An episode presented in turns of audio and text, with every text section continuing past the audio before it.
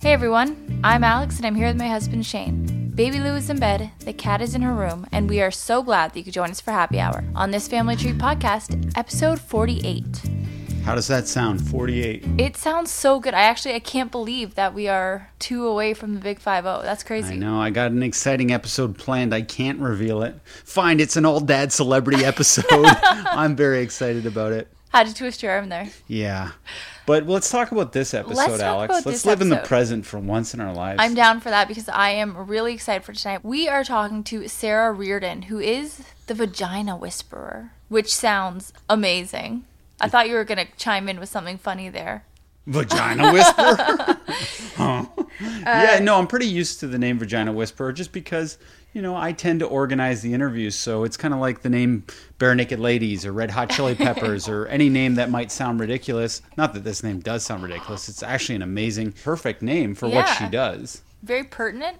Yeah. But And- the point is, I'm used to it. Right. And Sarah is an amazing resource. She's a pelvic floor physiotherapist and a speaker about the benefits of pelvic floor physiotherapy and about just why moms need and don't get enough care in the US medically. She's fascinating and so knowledgeable. So we ask her some of the questions that I'm going through, and then we have a listener mailbag of questions that we also ask her. Yeah, and I, normally we do the interviews, uh, we bank them for a little bit in advance, and then we release them later on. But I think right now we have a lot of women's ears who have recently given birth or do. are about to. So I figured this was a good time to release it as soon as possible. Definitely. And of course, you have just given birth to our child, Betty. So yeah, three weeks ago. So I was so happy to talk to her and uh, get a little free advice. and then we have probably the coolest person Oh my on, God, yeah. on in the world. the, cool, the coolest person uh, to grace our podcast, that's for sure. We have Bree McDaniels, who is a photographer out of Oregon. And we had her on. I've been following her for a while on Instagram just because her photography is so gorgeous and she is a mother. So she tries to feature images of empowered motherhood, as she calls it. And she truly does. You have to go check out her artwork. Go to her account right now, actually, before the interview. Uh, you'll appreciate it a lot more, I think. Her account is Moon and Cheese with a Z, or a Z if you're in the States, I guess. A Z if you're Canadian, Z if you're in the States. Oh, I don't know. I always just go with whatever in the alphabet song. Y, N, Z. Z. I go with Z. Is yeah, that Canadian? yeah. No, Z is American. Okay, that's what I go with. Yeah, yeah. I don't know. please check her out and get an idea of where we're coming into this interview. But I want to talk to her about photography and about how to take amazing at home photos, which she does. And if you're not a techie, don't zone out because she makes it very accessible to people who Mm-hmm. aren't technical at all. She doesn't use a DSLR camera. She uses an iPhone. She Yeah. doesn't use attachments. She uses natural light. Which shocks me, by the way, that I she doesn't use a DSLR. and things from around her home, like a coffee cup, she can make seem Flower like pots. anything like that. She can just make it seem very cool. But yeah, so we've got great guests today. We've got great guests coming up. Uh, so get excited. Uh, we are taking two weeks off though. Much needed, two weeks off, and we're we're pretty excited for it. We are, but we're we're not taking really the pod off because we will be doing a lot of pod interviews during Yes. this time. It's just the pod won't be airing. We got to play catch up a little bit. We need a little bit of a We need a breather, a cushion. a baby breather too. You know? Well, I like to have a four week guest cushion. Yeah. Uh, and, you know, Betty kind of ruined things for us and Thanks, set us Betty. behind. But we will be up at your parents' beautiful cottage. So that's pretty exciting. It's true. And to keep things in the present, we have an exciting cocktail tonight. Shane, I actually went to the extreme. So we are drinking what how'd you say it? The coconella, coconella? I'm not reading it. You have the book in front of you. Well, I thought you could see. Upside So- down? I can barely read with the book in front of my face. So this drink is called the Coconella. It is created by Dev Johnson, who works at Employees Only in New York City, and that is the 37th best bar in the world. We're giving call outs to drink creators now? Yeah, well, this is an exciting drink, and I may have fucked Cheers. it up, but it looks exciting. Anyway, Cheers. cheers, Shane. Oh my oh, God. baby. This is the most delicious thing in the world. Holy crap, I didn't great. think it was going to taste this good. I thought I screwed it up too bad. This is amazing. What am I eating right now? I'm like drinking, but I'm eating. Okay, I'll tell you. So this Wow. is created uh, first and foremost with Seedlip's Spice 94, which is my favorite Seedlip. It's on the more you know woody side. Okay, this is my favorite drink we've had here. Same. Then next we have coconut milk. So I opened up a can of Thai coconut milk. Okay, that's the the secret flavor. ingredient. Then I went above and beyond today and did something I typically wouldn't do. I created a simple syrup and a honey syrup. Do you know how many times, like how many drinks I like, mocktails and cocktails alike, that need a simple syrup in it? And I've always just found that too daunting. But I actually got up and did it today. It was so easy. So we have a honey syrup, a simple syrup, fresh lemon juice, and then just filled the glass up with ice. And I grated cinnamon on top for a garnish. I think this is the most work you've probably ever done in the house in the last two years.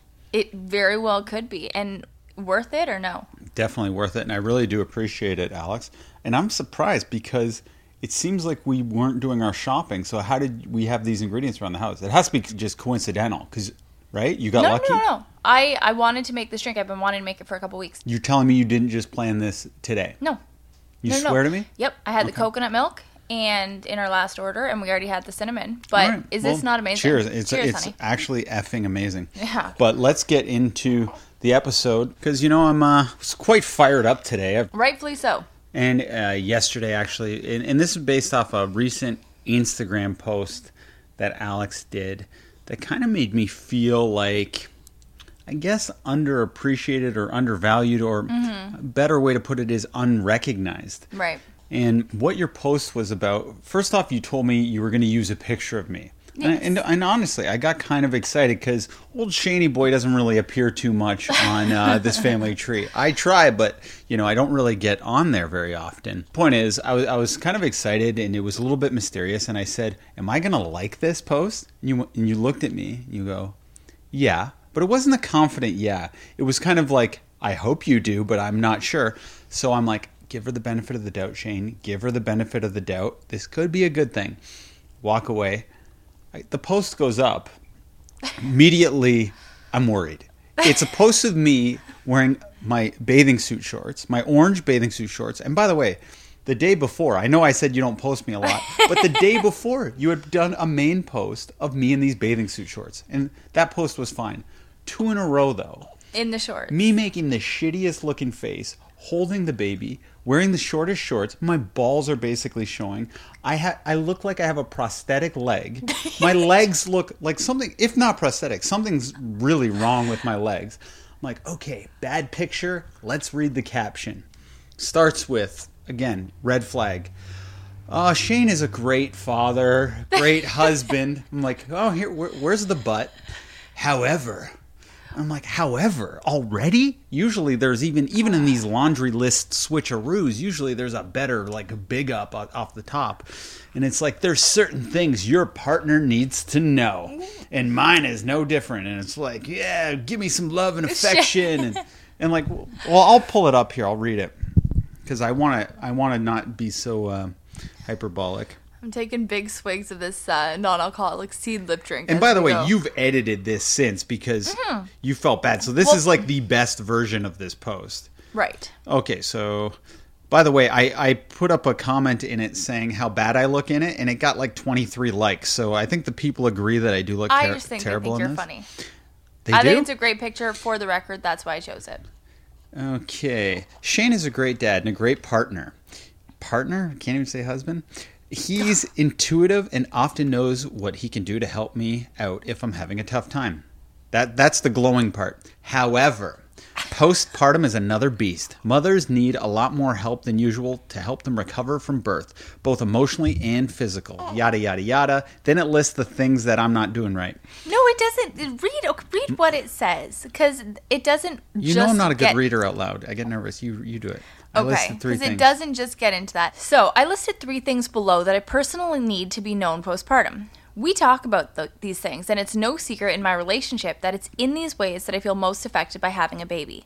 Shane is amazing at meeting my needs. Yet, Yet. Some, yet sometimes we need to talk about these things more often because I need them way more than anybody would know. One, my hormones are going wild and I'm emotional. Give me some grace and let let me emotionally lean on you right now. the Cole's notes here is I'm not giving her grace and I'm not letting her emotionally lean on me. Hit me with number two. Okay. Should I rebut that right now? No. or- Okay. Put Number your butts two. in a sack.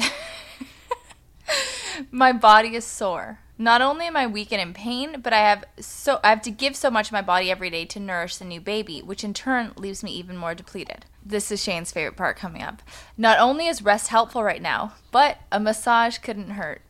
No, that's great. Yeah. Okay. I'm, I'm not massaging you enough. Okay. Go go again.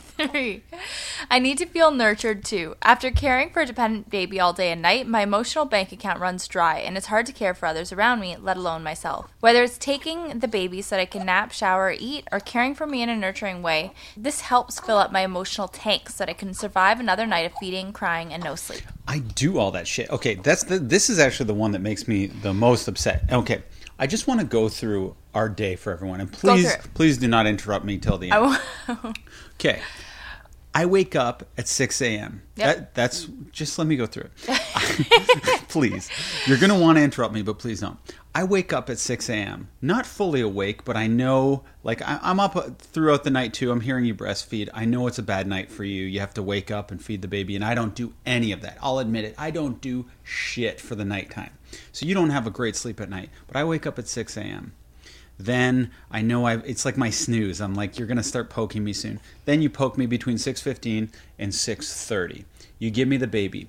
The baby is asleep on my chest. I am wide awake. And my phone is usually dead at this time.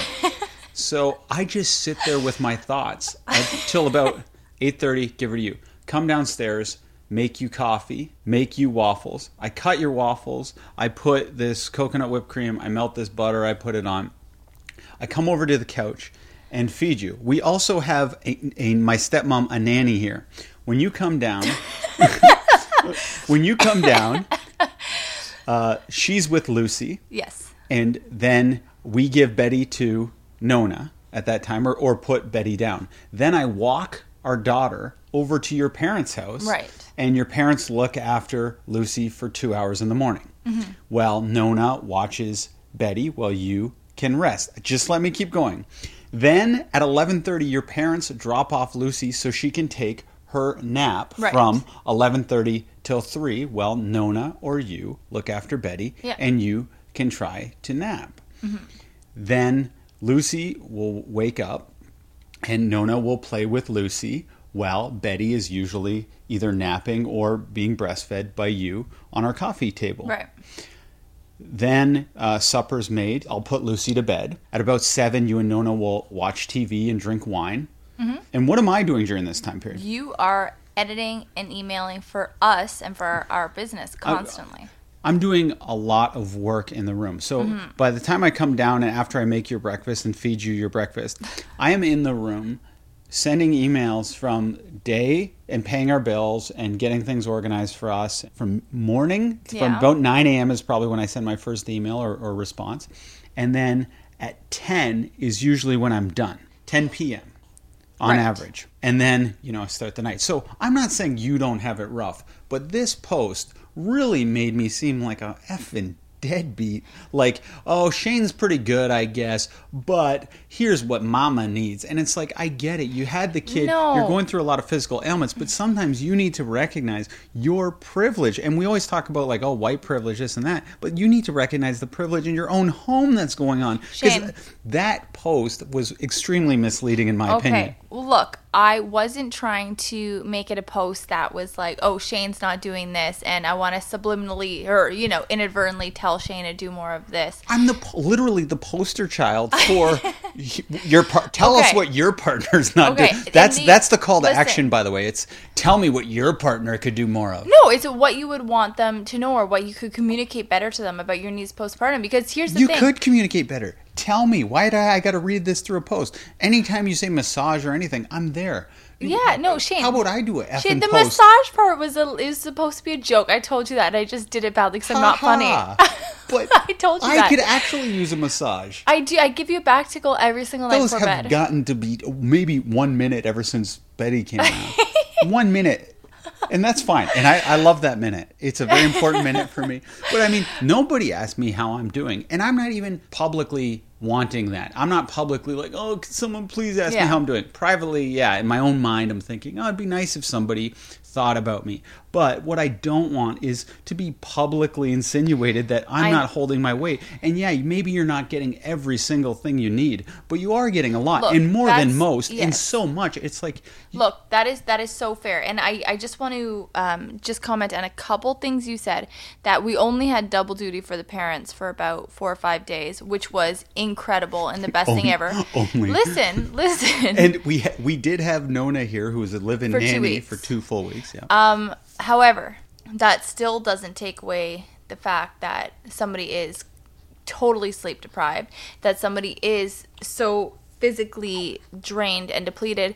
You and I, you'd be shocked if you looked at our sleep records how closely we're getting the same amount of sleep. Yeah, no, I believe. I might even say thing. you're getting slightly more sleep than me. I'm not getting more sleep than you. if you add up the oh, well, you have the opportunity to during the day. I haven't. I've napped twice Okay, but Betty. every day you get about six to seven hours of nap time, opportunity time, or if you're not sleeping, you definitely have time to lay down and wind down. I have time to wind down.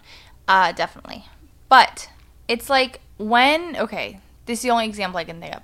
When Meghan Markle was talking about how hard it was postpartum, everybody's like, or, you know, a big group of people were like, oh my God, this is so lame. She's got all the help in the world. I don't feel bad for her. What does she have to complain about? The fact that she has a lot of help doesn't take away from the fact that she's still going through a shit ton. Like, on But my mind, Meghan wasn't like, yeah, I'm going through a shit ton. And guess who's not helping? Harry, Prince of the World. Oh, like, and and no microphones were in front of Harry to ask him how he was doing.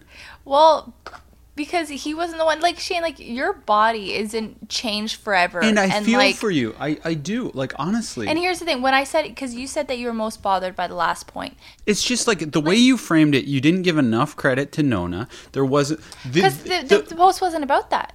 I know, but And here's the thing: and despite Nona being here, and despite you doing as much as you're doing, I can still feel like, man, like I wish that Shane would, you know, give me one more really good hug in the day and just be like, Yeah, but but it, there could be some empathy to understanding my side of thing, and that that's how you could have framed it. Like I know the sentiment of the post is about something entirely different, but the way you tee it up could mention certain things like, yes, I've had a na- live-in nanny here for two weeks, and yes, Shane works 14 hours every single day, and maybe he needs a massage, but guess what? I went through the birth and whatever. It's just you teed it up like I'm just this like guy who's not helping you out. I know, something. and I'm so sorry about that because that is not how I intended it, and I do feel bad mm-hmm. about it. And you know, I think I screwed up. I sometimes I imagine I'm like, what if I reverse that? And I did a post about Alex. I told like, you I wanted you to do one from the dad's point of I- view. but I I don't want to look like your parents follow the account. It's like, here's Shame. Alex, my beautiful wife. Here she is with my beautiful daughter Betty. She's a fine. She's great. She's wonderful. However, here's what I need a little bit more from a dad's perspective. I would be murdered. I would be ruined online. I would, I would get fired from my job if I did that. I, think. I, I do believe that. well, it Like, people- depends where like you the went comment with it. section. I couldn't even look at it for a week. Like it would just be like men or everyone, men and women, just yeah, but it, it would. Well, it depends what you were gonna say in it. just the equivalent of what you said, which is like, listen, my wife's great. However, uh, originally you worded it. You said, I want to shout these things from the rooftop. Well, because because I feel like, and I think other women feel like, you know, even if their partner is doing so much like you are, like it doesn't matter how much help you have, because I think that every obviously person's situation is different, and everybody's going to be needing a little extra something, because like we're not okay, like our brains are not okay right now. We Who's are going, we're? Women. is the presumption that I'm fine here. No, absolutely not. And that's actually an interesting point because somebody in the comment section did bring up the fact that her husband had postpartum depression. And we spoke to some expert recently in the past month or so who talked about that. And I can't remember for the life of me who it was, but somebody did. And that was something that I didn't know was necessarily possible. And I don't think a lot of people do. And the thought there is that, well, your hormones aren't getting impacted like ours are. And that's like beyond our control. But I think, at least in your case, it is driven by something different completely. It's not driven by physiological stuff, it's driven by the fact that, oh my God, I have two kids. We have this home, we have this lifestyle we really like, and now I feel the pressure to provide and maintain financial comfort. And that is huge. That's a big burden. And no shit that is making you feel depressed, making you feel any way because that that is such a huge burden to take and you are a very focused person. Mm.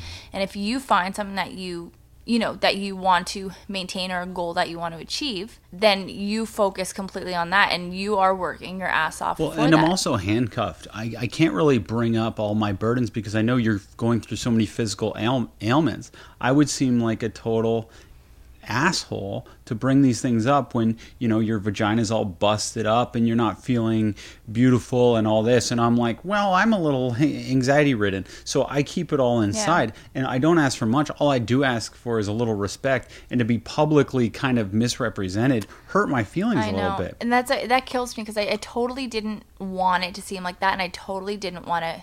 And just the photo like alone. Just I love the photo. Give me a photo where I look nice. I, I, know looked- that's hard, I but thought you looked great in it. I thought you looked great, and I know I'm wrong. You didn't like it, and that's the bottom line. If you don't like it, then it's no good. But for the record, I do love that I know, photo. but you have a totally wrong perception of when I look good and when I don't. But that's honestly besides the point. It was more, I, I was a little like thrown off. But yeah, we're talking about it now. I just wanted to get that off my chest. I want to let you know, hey, I'm feeling stuff too. I'm going through a lot of Yep. anxiety. I don't think it means that I'm worse off than you, but definitely there's stuff I feel like I need that I'm not getting, but I also feel like it's not an appropriate time to ask for those things because right at this time everyone's not going to get necessarily what they want and mm-hmm. I think in the initial phase of having a child it's the time when you sacrifice a lot of your personal happiness and luxuries and the massage part seems maybe let's understand that Shane is going through some sort of hell right now Absolutely. which you know it, it has been rough and i've tried to keep a smile and i'm trying to uh, feed you and get get you and the nannies and you know it's just sometimes i feel like you know how, like i hear stories about your parents every night they used to rub your feet and massage your head it's like i didn't come from that lifestyle you know True story. so yeah, Alex, her parents are amazing, angel saints, very kind people, and they used to massage her feet and rub her head. Like one parent would be on the head, one would be on the feet every night Until I was 24. Yeah, and like you know, your your parent paid for your phone bill till you were like thirty five. yeah, but yeah. okay, but I'm just saying, I'm just saying that you have expectations that sometimes are a little bit higher, Right. And uh, I feel like the real world isn't uh, necessarily where you're always living. well, I will say that most of the time you do deliver on those expectations that are higher, and Can I we write a post about this, please? and I hope that I can deliver most of the time on your expectations that are higher. Anytime I've ever asked you for anything, okay. So here's another thing. You're I'll- shitting on me now. This podcast episode is gonna be shitting on me. Well, revenge is best served cold. Um, but I just asked one thing from you. I said, Alex, could you just give me a glass of water every day? I'm like, I'm feeling a little stressed. When I don't have my water, I feel like, you know, and sometimes I forget to get myself water. course. Just bring me a glass of water. You forget every day. Okay, Almost every uh, day. I was on such a good thing, and then when I, because I would get us both waters first thing in the morning, lemon water, real tasty. Then as I got closer to having the baby, and then right after the having having the baby, forgot, brain fried. Hate to break it to you, you weren't doing it before the baby either. Let's move on though. Let's But but I, I do want to say that for women that are feeling like they do need something extra, and for your partners who also might be going through a ton, one person's issue doesn't negate the other person's, and you can both have things that you want done. You can both have things that you want your partner to work on. And one isn't necessarily more important than the other. and so the best way to communicate isn't always to your post about it? followers on Instagram.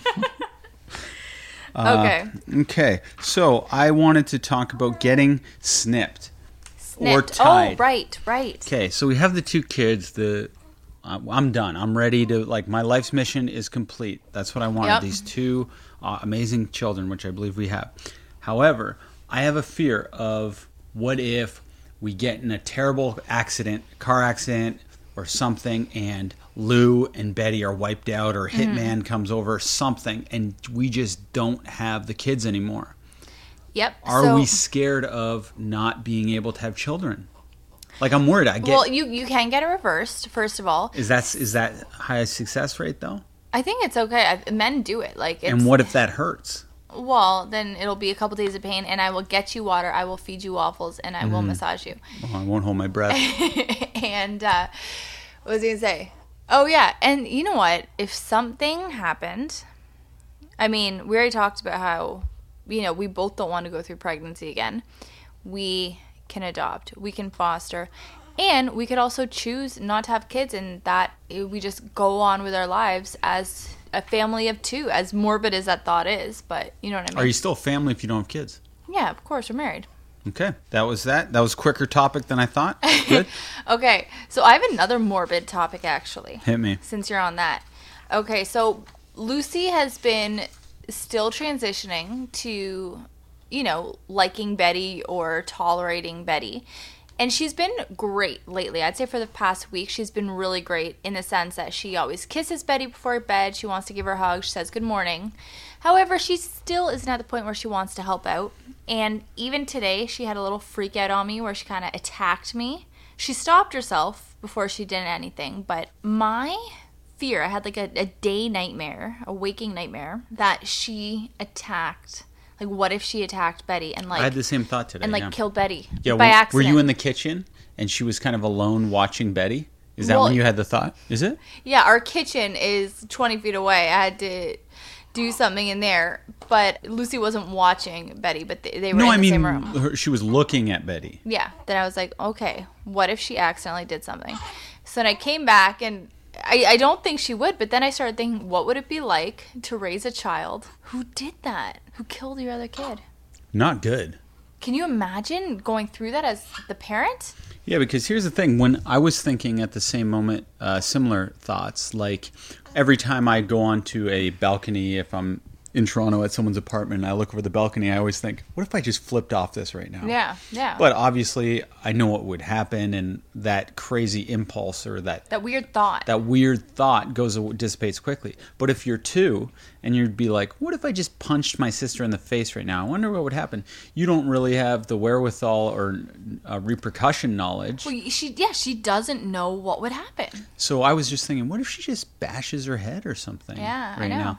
Uh, but yeah, the, the, it's an easy answer. It'd be terrible. It'd be uh, unconscionable to live that way if your two-year-old murdered your her sister. Yeah, then geez, that'd be rough. I know. I couldn't. uh, Once that thought popped in my head today, I couldn't stop thinking about it. And then I just kept hugging, kissing both of them, just being like, "Oh, stay sweet, stay sweet," and just trying to shake that thought out of my head. That was awful. It was like a horrendous.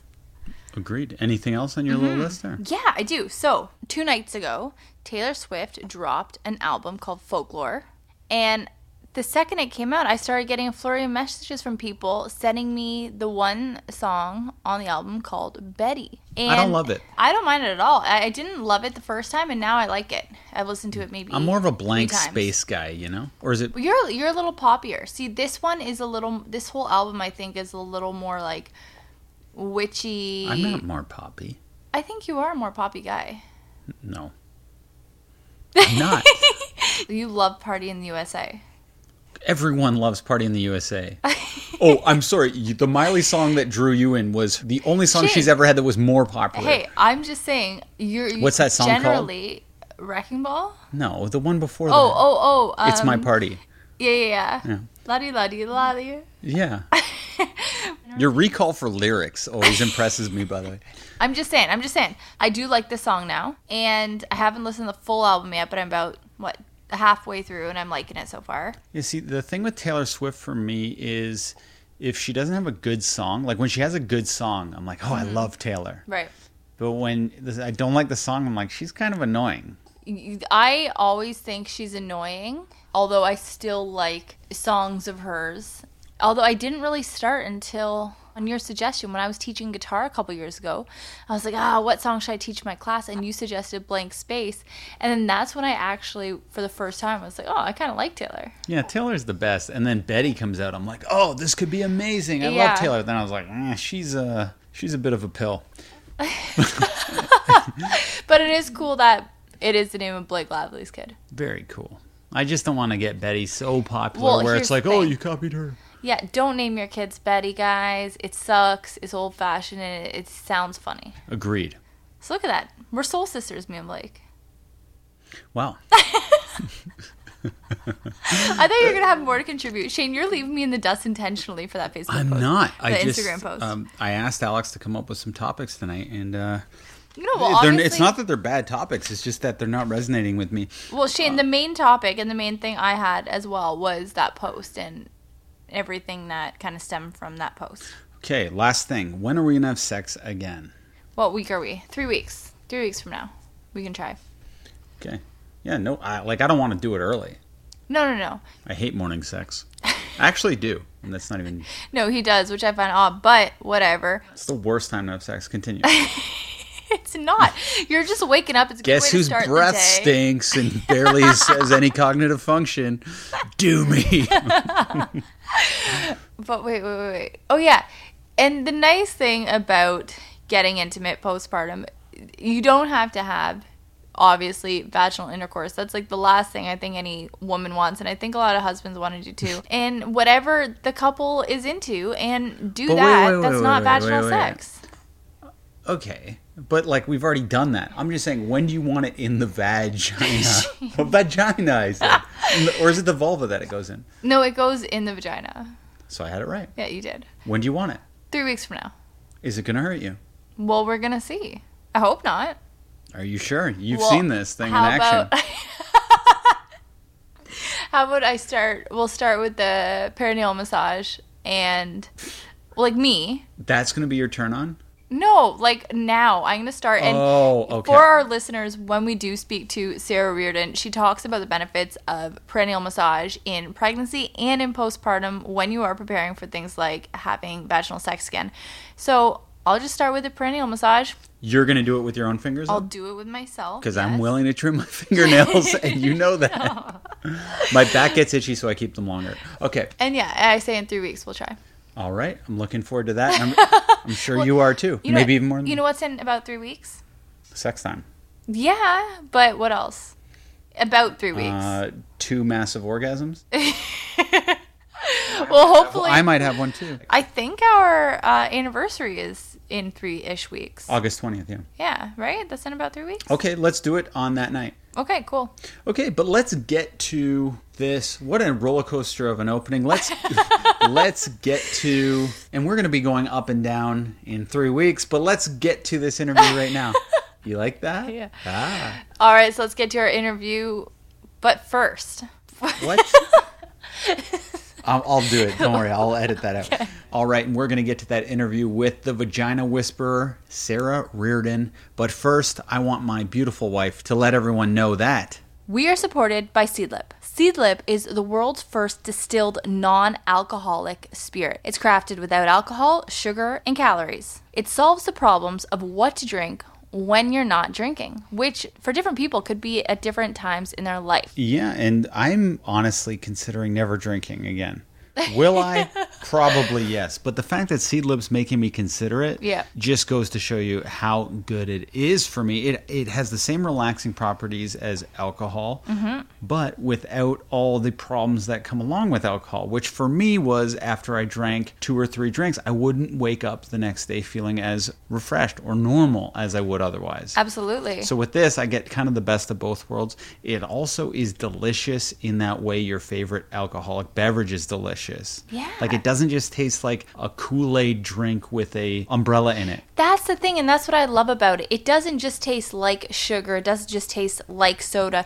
You can actually make sophisticated drinks like you would get in a high class bar. Like the one we're enjoying right now. Oh my god, it is amazing. Highly suggested. The coconut cocktail from the Seedlip recipe book. and those are available online, these recipes? Yeah, you can get all the recipes through seedlipdrinks.com or .ca, or you can follow Seedlip Social on Instagram for more ways to enjoy Seedlip. Find a recipe that's up your alley. And I just want to make it clear that we sought out Seedlip to be a sponsor. They didn't approach us. We went after them and we went after them aggressively. Oh my gosh, yeah.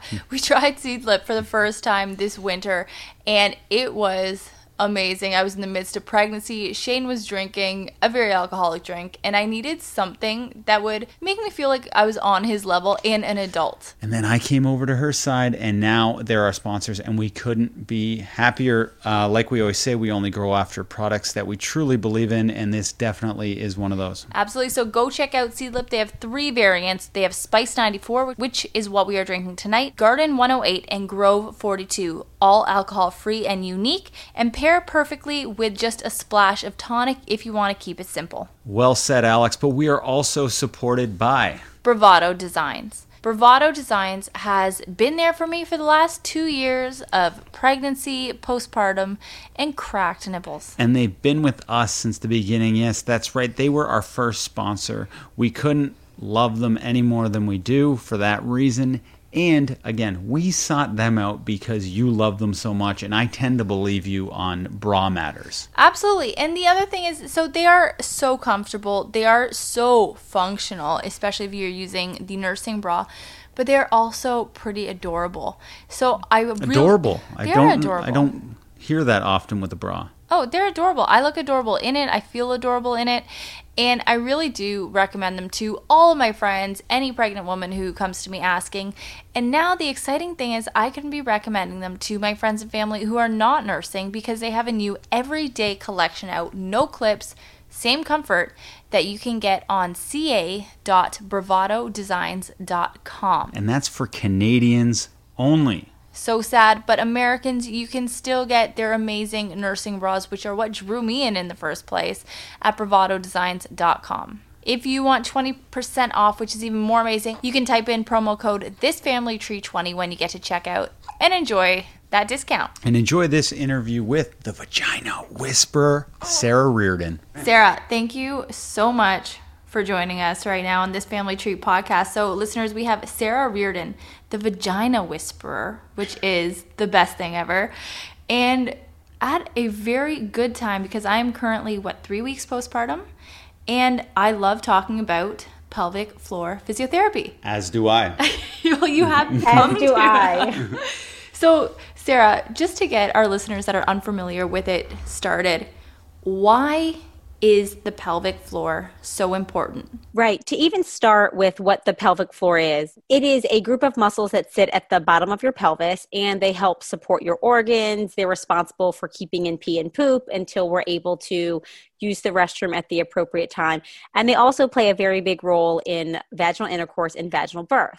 So, Right, the right. reason I think that these um, muscles and tissues are so important is because when they're not working well, they affect some pretty major parts of our life, like peeing and pooping, Yeah. sexual health, and birth. So, I also love talking about this. I think it's something we don't talk about enough. And I'm so excited to kind of demystify that over our time together to just help people understand what's going on and how it can get help. Why do you think the pelvic floor is so ignored after birth? Well, I mean, I think even just in our common society, in our society, it's something we don't talk about even um, just in our day to day lives, irrespective of birth. So we don't, it's kind of an intimate issue. If there's a problem like urinary leakage or painful sex, it can be very embarrassing to talk about. So I think that that's often one of the reasons that we're kind of um, very secretive about this. Um, and in addition, as you all may be experiencing, there's not a lot of postpartum care for women after Yes. giving birth. Well, in North America, because I was watching your your TED talk Yeah. you did, and you were saying in France, they and in India and uh, so many other places in the world, they just pay so much more respect to the pelvic floor And than the they do in woman. North and to the woman itself, and, uh, than they do in North America. Absolutely. And this is kind of an, an unfortunate epidemic I think we're experiencing specifically here in the US that other countries they may tend to be more wellness focused um, and kind of really offering preventative measures for women like automatically referring them to pelvic floor therapy after giving birth.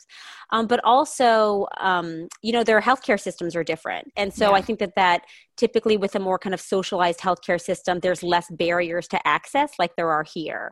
So it there's a variety of issues, but again, I think that you know in our society, even in our medical system, there's so much attention paid to the baby after giving Yeah. birth, which is wonderful, and you all are experiencing now, but very little paid to the mom. So I'm curious because I, I, really love to use the term the fact that women are physically impaired after they give birth. And I feel physically impaired. Like I feel fine, but physically I can't do so many of the same things that I would. Um, and you also listed a few stats that I found mind blowing in regards to this not being a more talked about issue. You said uh, one half of women who birth are still in pain months later.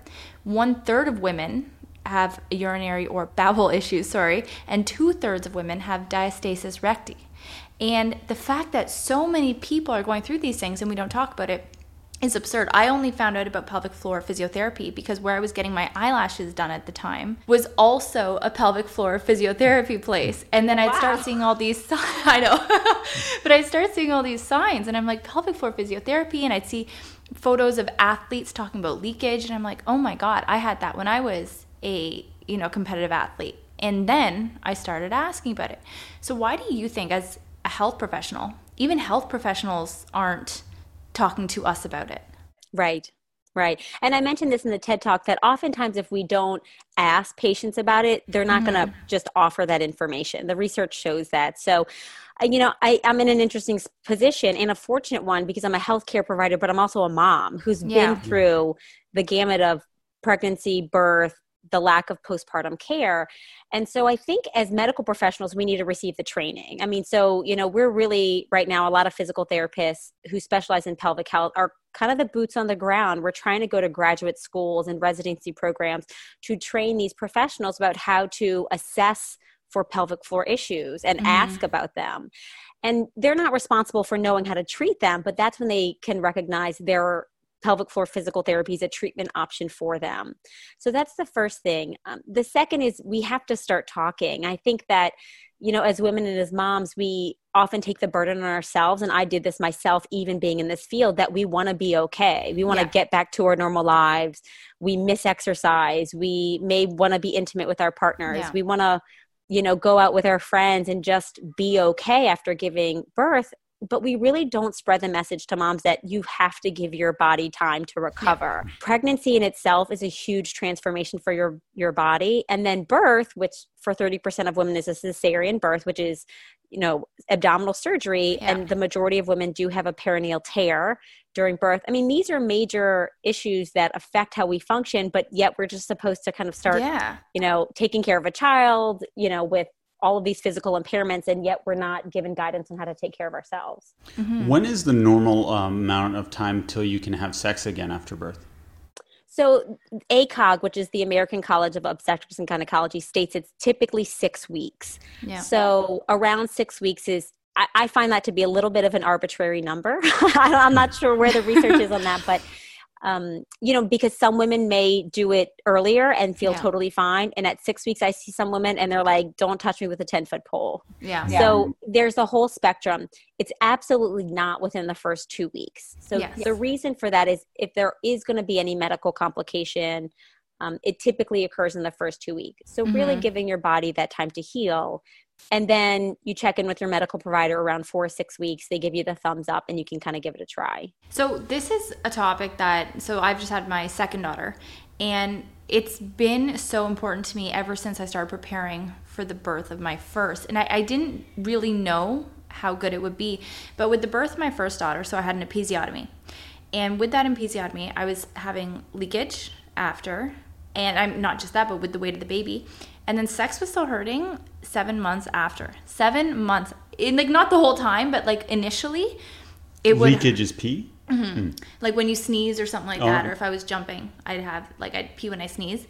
But then yeah, sex hurting initially for up to seven months, and that was shocking. And then I had a lot of scar tissue there too because it didn't heal properly because I didn't know that I needed to slow down as much as I should have. And now with my second, I'm really hoping to avoid these things. So, how long should I be taking it easy until I get back to even like exercising? Again. Yeah. So it's really interesting. I was actually just writing something about this. So I always kind of my rule of thumb is, and you're kind of in this season still of your 4th mm-hmm. trimester. I mean, you actually look amazing yeah. for three weeks postpartum. So, but um, you know, I always say week one you stay in the bed. Week two you're around the bed. Week three you're around the house, and week four you're around the block. Now that's very different for a second birth when you have other toddlers you've got to attend to. Again, many women have to go back to work within weeks, sometimes within days.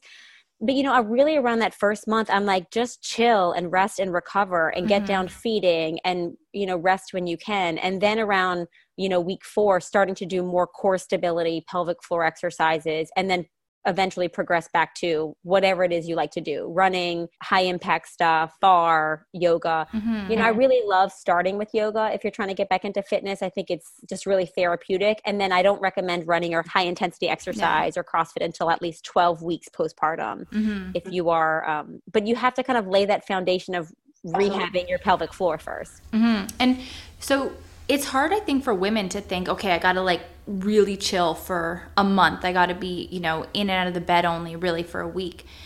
Do you ever have women talk to you about how their partners handle that? Because I'm Shane is becoming so well versed because we talk about vaginas so much on this podcast, but like we were both at you know ground zero not long ago so do you ever have women talking about how their partners kind of handle that or their understanding of that because i can see that being very difficult Hundred percent. I mean, and I have this in my own marriage. I mean, you know, at this point, like all of these topics are just dinner table conversations for my husband and me and my children you know but um yeah i mean again i think that one it can be very embarrassing for mm-hmm. a woman mm-hmm. to be experiencing these issues because it is an intimate part of our body and yeah. it affects our intimate relationships second we kind of want to be okay after we want to mm-hmm. bounce back or whatever you know people call it and it sucks to feel crappy and so you kind oh, of yeah. want to push past it and just be like okay i'm fine i'm going to get over it and there's also no time i mean you're mm-hmm. trying to keep a, a small infant alive and maybe take care of other kids and keep your relationship healthy and all the things. And we often just don't have the time or capacity to take care of ourselves. Mm-hmm. um, but i do feel like partners are becoming more receptive. I mean i have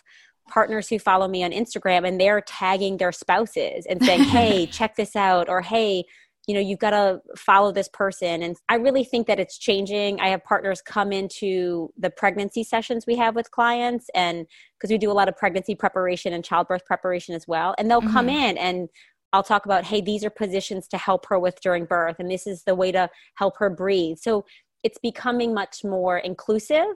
Mm-hmm. Um, and i think it's also you know but it's not the partner's fault it's not the woman's fault. I think that this is kind of a societal construct oh yeah. that's Big time. really feeding into this. Is there anything you should do different uh, during the second birth as opposed to the first? Does it get easier? Is it harder? You know i think that my body totally changed after my second birth. With the first one i was younger. I just mm-hmm. i felt like I, I you know quote unquote bounced back a little bit quicker. I was back to exercise with the second one i mean i went from like pregnant to breastfeeding to pregnant and so yeah. i never mm-hmm. felt like my body really had time to recover and you're still sleep deprived from the first kid so i think that um, really giving ourselves permission to just like take it easy and mm-hmm. i also learned though with the second to ask for help like i didn't yeah. have to be the hero and I don't know what your experience was with this, but like I was like, I need people to help me instead of me just trying yes. to do everything myself. Yes, that is very much our position right now. We have Shane's uh, stepmom living with us. She's leaving today, but she's been living with us to help us out. And honestly, without that help,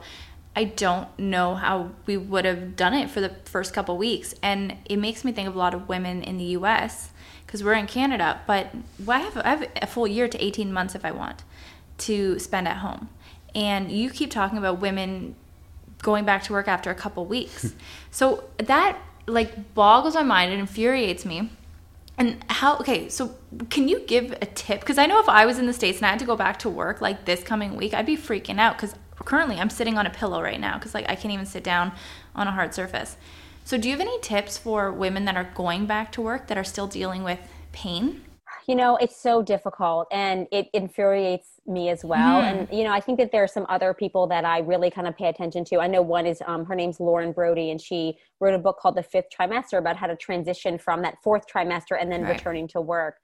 You know i think some of the tips are practical ones. I think that we really have to advocate for ourselves. I think we need to ask for the breaks to for the bathroom for mm-hmm. breastfeeding or pumping for um, doctor visits if we need them. I think again it's really not just pushing through you know there are laws in place to help protect women when they go back to work that i think we need to be well versed on again like this isn't information giving to us so unfortunately we're in a place where we have to really seek it yeah. out so that we can get the resources we need and then you know i always say this but it's really hard to do i'm like listen to your body like if you're in pain that's your body telling you something. So, Yeah.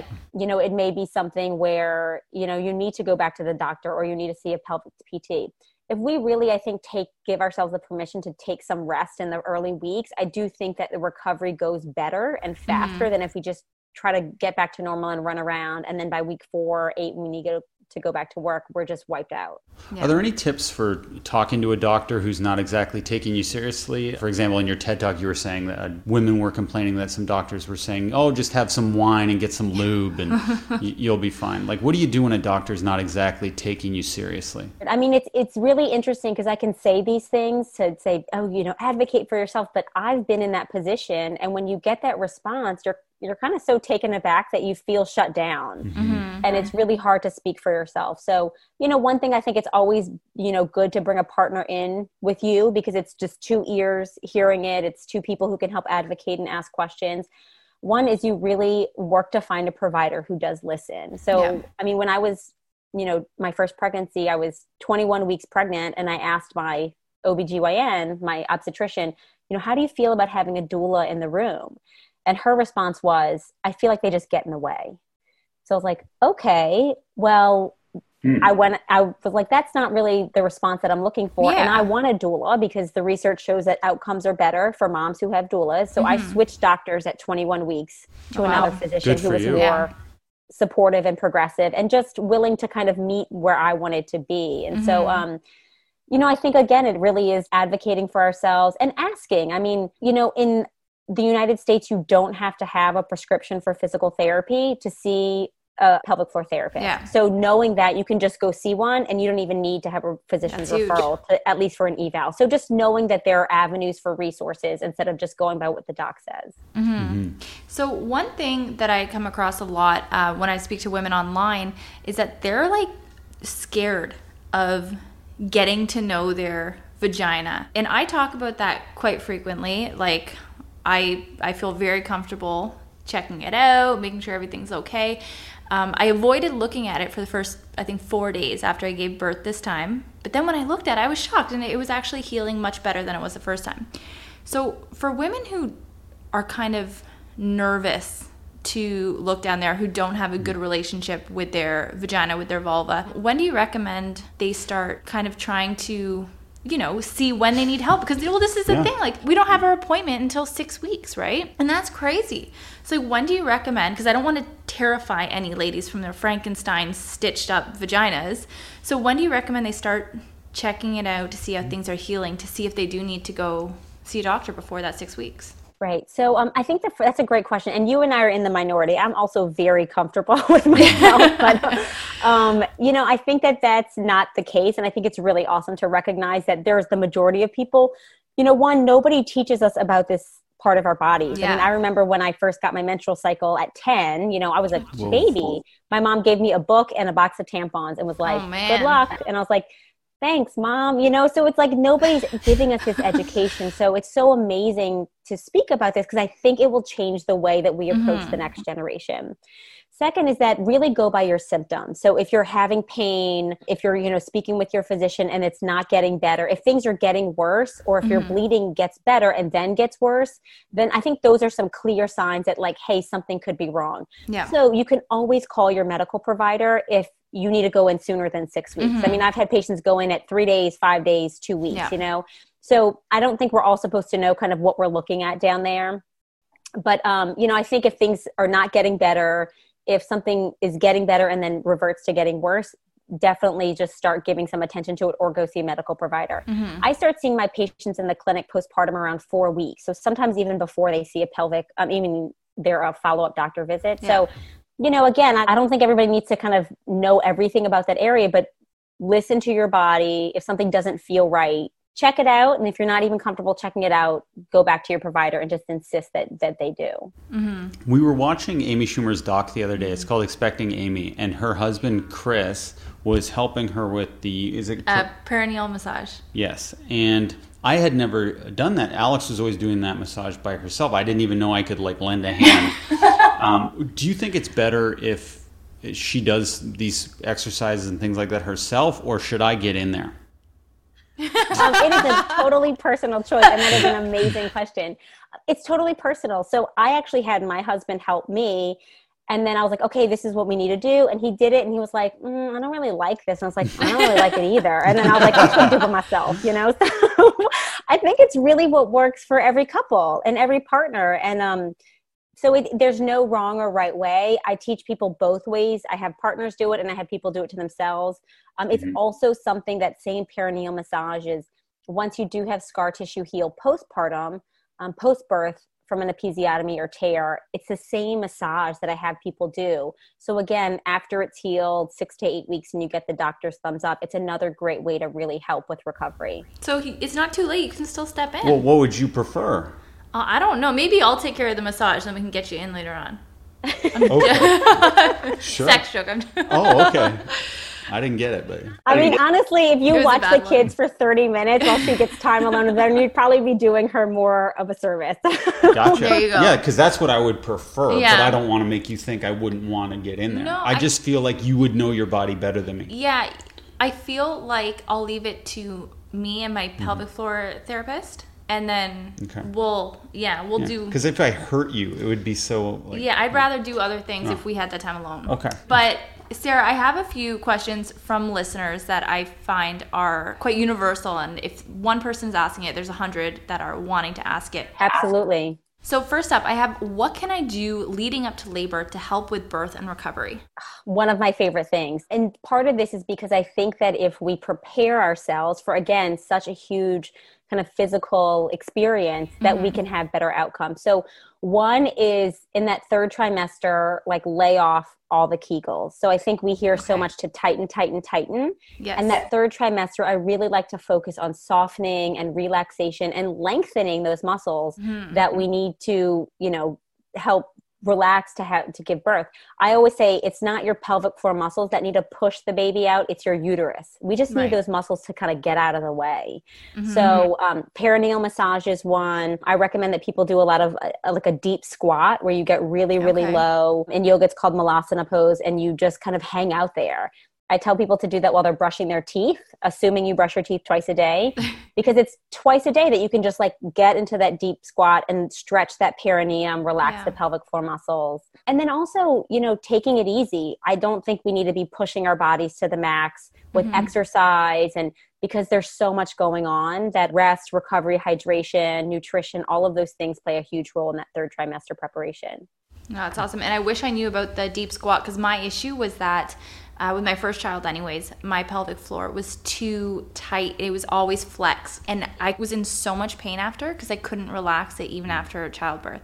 So that's why sex hurt, I think, too, because it was just always like clenched.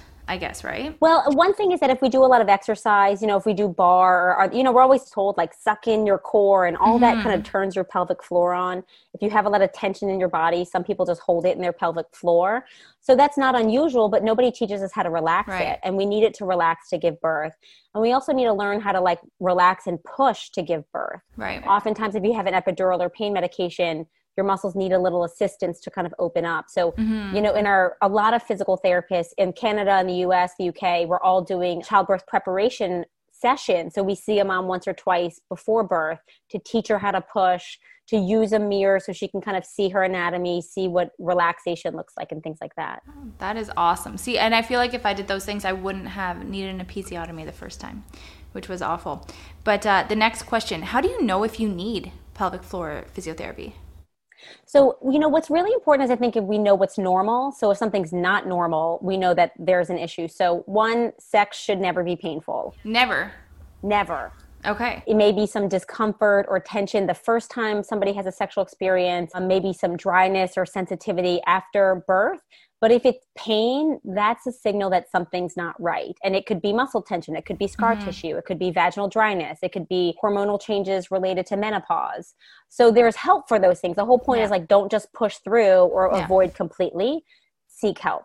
Other things is that urinary leakage, common but not normal. Pooping problems, another huge one. Mm-hmm. You know, straining during constipation, leakage of poop, hemorrhoids, all of those things, not normal things. They're common, but we just kind of quietly deal with them. So yeah. those are all signs that you may need some pelvic floor therapy, you may need to see a specialist. Mm-hmm. So, in the first few weeks postpartum, what are some things, and I know every person is different, but are there general things that we can be doing to ensure that we're on the road to healthy recovery? Yeah, absolutely. So, you know, depending on what type of birth you have, if you have a vaginal birth, I really recommend icing for the first several days. So, mm-hmm. even if you don't have any tearing in the perineal area. So, ice, ice, ice, like the first three to five days, even after you leave the hospital or birthing center. That yeah. ice helps keep all the inflammation down and helps minimize infection and help with healing. And then after that, you can start doing a sitz bath, you can take a warm bath, you know, whatever it is that makes you comfortable. And then again, slowly I just say start walking. That's the first thing you need to do and, and really kind of baby those tissues. If you have a cesarean birth, very similar. Ice your incision. You can use heat as well if it's comfortable for you. You don't have to use all these super tight binders and stuff like that. That's not necessary. But then also kind of learning simple things like how to roll over to get out of bed if you've had yes. a cesarean birth or I always I have these videos on like how to take your first poop after giving birth. I'm like, that's a huge one. Sometimes the first poop is worse than the baby. I'm like, so if we just taught people this. Oh my I had PTSD for like a month and a half after my first child. Like I could not poop without like crying, not not even crying during it, but crying beforehand because I was so nervous. Just gonna check you, on Lou. And can you see if the, the baby needs to come here? Yep. Okay. We have a our mother-in-law taking care of babies, but we hear some crying, so I might need to begin feeding. no, go for it. This is how this works. I've been there, so good for you. And um, oh, thank you. you know, I tell people take stool softeners right away to help keep poop soft for the first two weeks. Make sure that bowel movements are consistent. I mean, just getting those basic functions down of you know, not straining when you pee, using that little peri bottle to rinse. That Frida yes. Mom has a great one. You know, just really babying and taking care of everything, and then slowly progressing into, you know, walking, picking up other kiddos, things like that. Because I notice, so if I go to pick up my two year old, I'll notice like bleed. So I, I'm generally not bleeding much anymore. And again, this is third week. But when I pick up my two year old, I find that I have blood. And is that normal? Like I'm I'm trying not to pick her up a lot. I'm leaving that to Shane. But when I do, I notice more blood. So, blood, an increase in blood or pain is a sign that it's probably too much for your body right, right. now. So, two of the things I really recommend moms to do early, if, they, if you have to pick up another kiddo, is to exhale as you do it. So, when okay. you lift something, we tend to kind of hold and brace, and that causes yeah. a lot of pressure on our pelvic floor and our abdominals. So, if you exhale as you do it, like, you know, even now when I pick up my three year old, I'm like, okay, buddy, one, two, and I exhale, that just releases some of the pressure from going down on my pelvic floor, which is really vulnerable. Okay, that's really smart because I definitely brace and I don't notice it when I'm holding her, but it's always afterward. Another question Do the chances of tearing increase for a VBAC, a vaginal birth after cesarean? You know, I am so I am not aware of research that states that there's a higher chance of uh, tearing um, mm-hmm. with a, a, vaginal birth. If it's a first time, the, the hard part is is that typically first time births you are more likely to have tearing first time vaginal births than if you've never had kids before. Right. But I wouldn't say that the risk is any higher than you know of another first first time mom. So it's not like, you know, I think sometimes it's one, it's a really personal decision if somebody decides to have a VBAC versus have an, a, what we call a CBAC, another cesarean, mm-hmm. weighing the pros and cons. But I wouldn't think that that would be necessarily a factor to dissuade someone from having a vaginal birth. Yeah, like I mean, so I I did have the episiotomy with my first, and it it did not heal properly and there were issues but beyond i think like cosmetic issues with the scar tissue which got fixed with this birth it wasn't anything that i couldn't work through once i started going to pelvic floor physiotherapy. Because prior to that it was hard. It was an issue. And i think right now the biggest problem that i'm having and i know other moms are going through the same is kind of starting at ground zero again with leakage when you sneeze with leakage when you run. So for me personally and for the other moms going through that what what can I start doing now even before I go to my first appointments? Right. So one, a lot of therapists offer online sessions. So I know that yes. they do that in Canada, we do it in the US. So even just getting a little bit of an individualized approach can be helpful. Mm-hmm. I mean, if you do know that you don't have a lot of tension in your pelvic floor at this point, you can absolutely start doing some pelvic floor contractions, which we refer to as Kegels, and kind of turning on your pelvic floor and learning to engage down there again, I remember doing this after giving birth and like, oh, I just want to see if I can like do a Kegel. And I'm like, it was radio silence down there, right? So it's like it's like embarrassing. like my those muscles were shot. I mean, they were tired, they were yeah. weak. And so that's why you're having the leakage likely right now is because Mhm. all that anytime you cough or sneeze, it puts pressure on your bladder and that your muscles can't support against that. So Mhm. one, starting to engage those pelvic floor muscles and then use them when you need them. So contract before the cough, contract before the sneeze. yeah. You know, contract when you're about to pick up your son so that you have some of that muscle strength and tension there instead of just kind of Mhm. letting all the pressure happen to it over the course of the day. So it's like embarrassing, and I find myself almost getting mad at my body for because it's radio silence You're right, and for feeling that weakness again, it's something that I'm not used to. So I was going pee, and I'm like, okay, I'm gonna see if I can stop the stream, and it slowed, but it didn't stop it. And I know I'm still early, but that was such a moment of feeling kind of powerless within my own body, and that was hard to deal with. Totally. hmm I mean, and again, I think nobody, if I were to tell you, like, hey, this is totally normal, you're exactly where you need to be, that might be more helpful for you to kind of know, okay, this is this is actually where I need to be versus I'm all jacked up and my pelvic floor's a mess. Like, I think some of this is not just knowing kind of where your normal should be. So, Yeah. um, I think it's good. I mean, the other thing is, you know, you're not walking around leaking all day, so these muscles are working. It's just with added Not as well. exertion that you're experiencing some some leakage. The other thing is thinking about these muscles, like they kind of work. Um, you know, gravity puts more pressure on them. So if you were Mhm. even to start some of these lying on your side or lying on your back where there's no gravity, you might start to feel kind of more engagement than in an upright position yeah. like peeing or standing where there's more gravity pressing down. So just thinking about ways to kind of start connecting and that could be helpful. But again, nobody teaches you this. So you're not alone.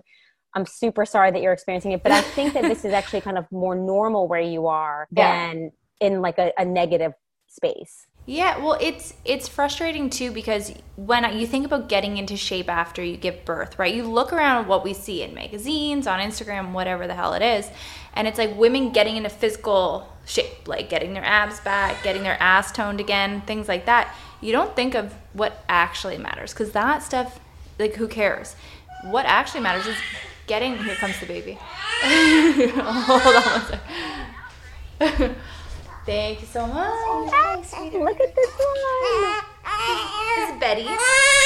Hi, she is so sweet. She's sweet when she's well fed. Yeah, aren't we all? When I'm when I'm cranky and um like grouchy and just like snapping at my kids, I'm like I'm hungry. I'm like they're the same way when they're acting like animals or jerks. I'm like, oh, they're hungry. It's I'm or tired, which Yeah, is how it's just what as we want to do. So what I was saying is like we see people working on their physical like external body.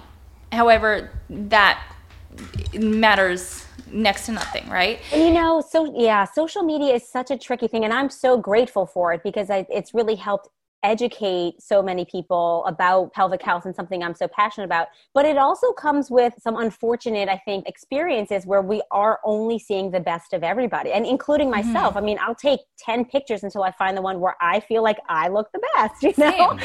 So I don't even care how my kids look. I'm like, I have to look good.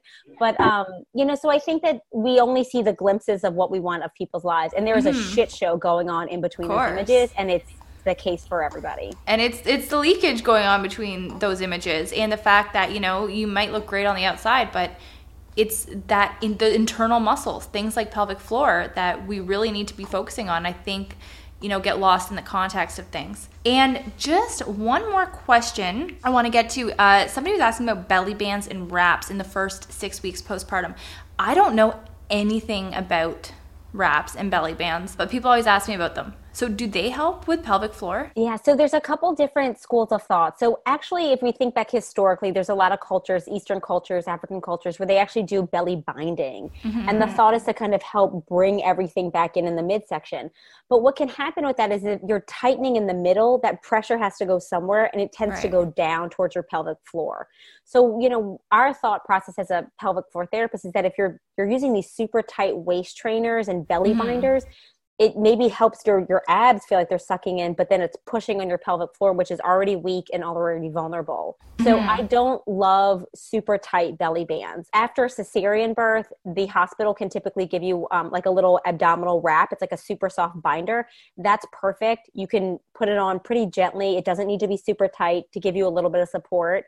And moms feel like that's so helpful after cesarean birth. And then after a, a vaginal birth, I like compression. So yoga pants or even like a little band that some people wear during pregnancy. It's like a compression belly band Mm-hmm. that just kind of feels like it gives you a little hug, but it's not like squeezing you together. That's Right. fine. But the ones like the waist trainers and the really tight wrap aren't necessary and they're actually can be harmful. The belly supports the compression is helpful, but it's not necessary. So I didn't mm-hmm. wear any of it, and I don't think it made any difference about how my abs look. Some people just makes it feel like they have a little more support after. Yeah. Okay. Yeah. Because I, I see them advertised all the time, and again, women ask me, and I just I can't speak on it. But I've heard claims that they help pelvic floor, but to me, it just it wouldn't make sense because like what you said, everything getting pushed down. Yeah, and that's not true. Yeah. it's so funny because people will send me these images all the time or these Facebook ads for like, Yeah. you know, is this going to help my pelvic floor? And I'm like, it, these crazy machines that like tighten your butt or whatever, you squeeze your thighs. I'm like, if this was the answer, then like my line of work would be done. But it's, it's not the answer. If it was that easy, Yeah. nobody would be leaking. Yeah. And one last thing, sorry, a friend had me wanting to ask this, but with sex, you know, you hear usually in derogatory statements towards women girls that having sex is bad for your vagina and pelvic floor and it makes things looser.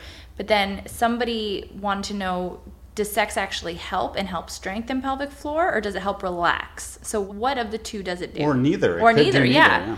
Or both. Yeah. All the Maybe options. Oh my god. so, um, you know, sex is, I think, a really positive, important experience that should be pleasurable for everyone. And so, Mm-hmm. if it's painful, as I and I'll say this over and over because it's the most common complaint we get from women, not even just after giving birth, just in general, is painful sex. It is the most common Mm. thing that that people come in for. But if you have tight muscles, learning to relax those muscles so that intercourse can be pleasurable, then intercourse can be a really positive thing. Um, however, so it can be, but it's not going to like make your vagina a cave or loosey goosey or anything like that. Like when you have intercourse, you have blood flow rushing to that area, which is healthy. It helps with lubrication, it helps with muscle tone. So it's a good thing as mm-hmm. long as it's not painful.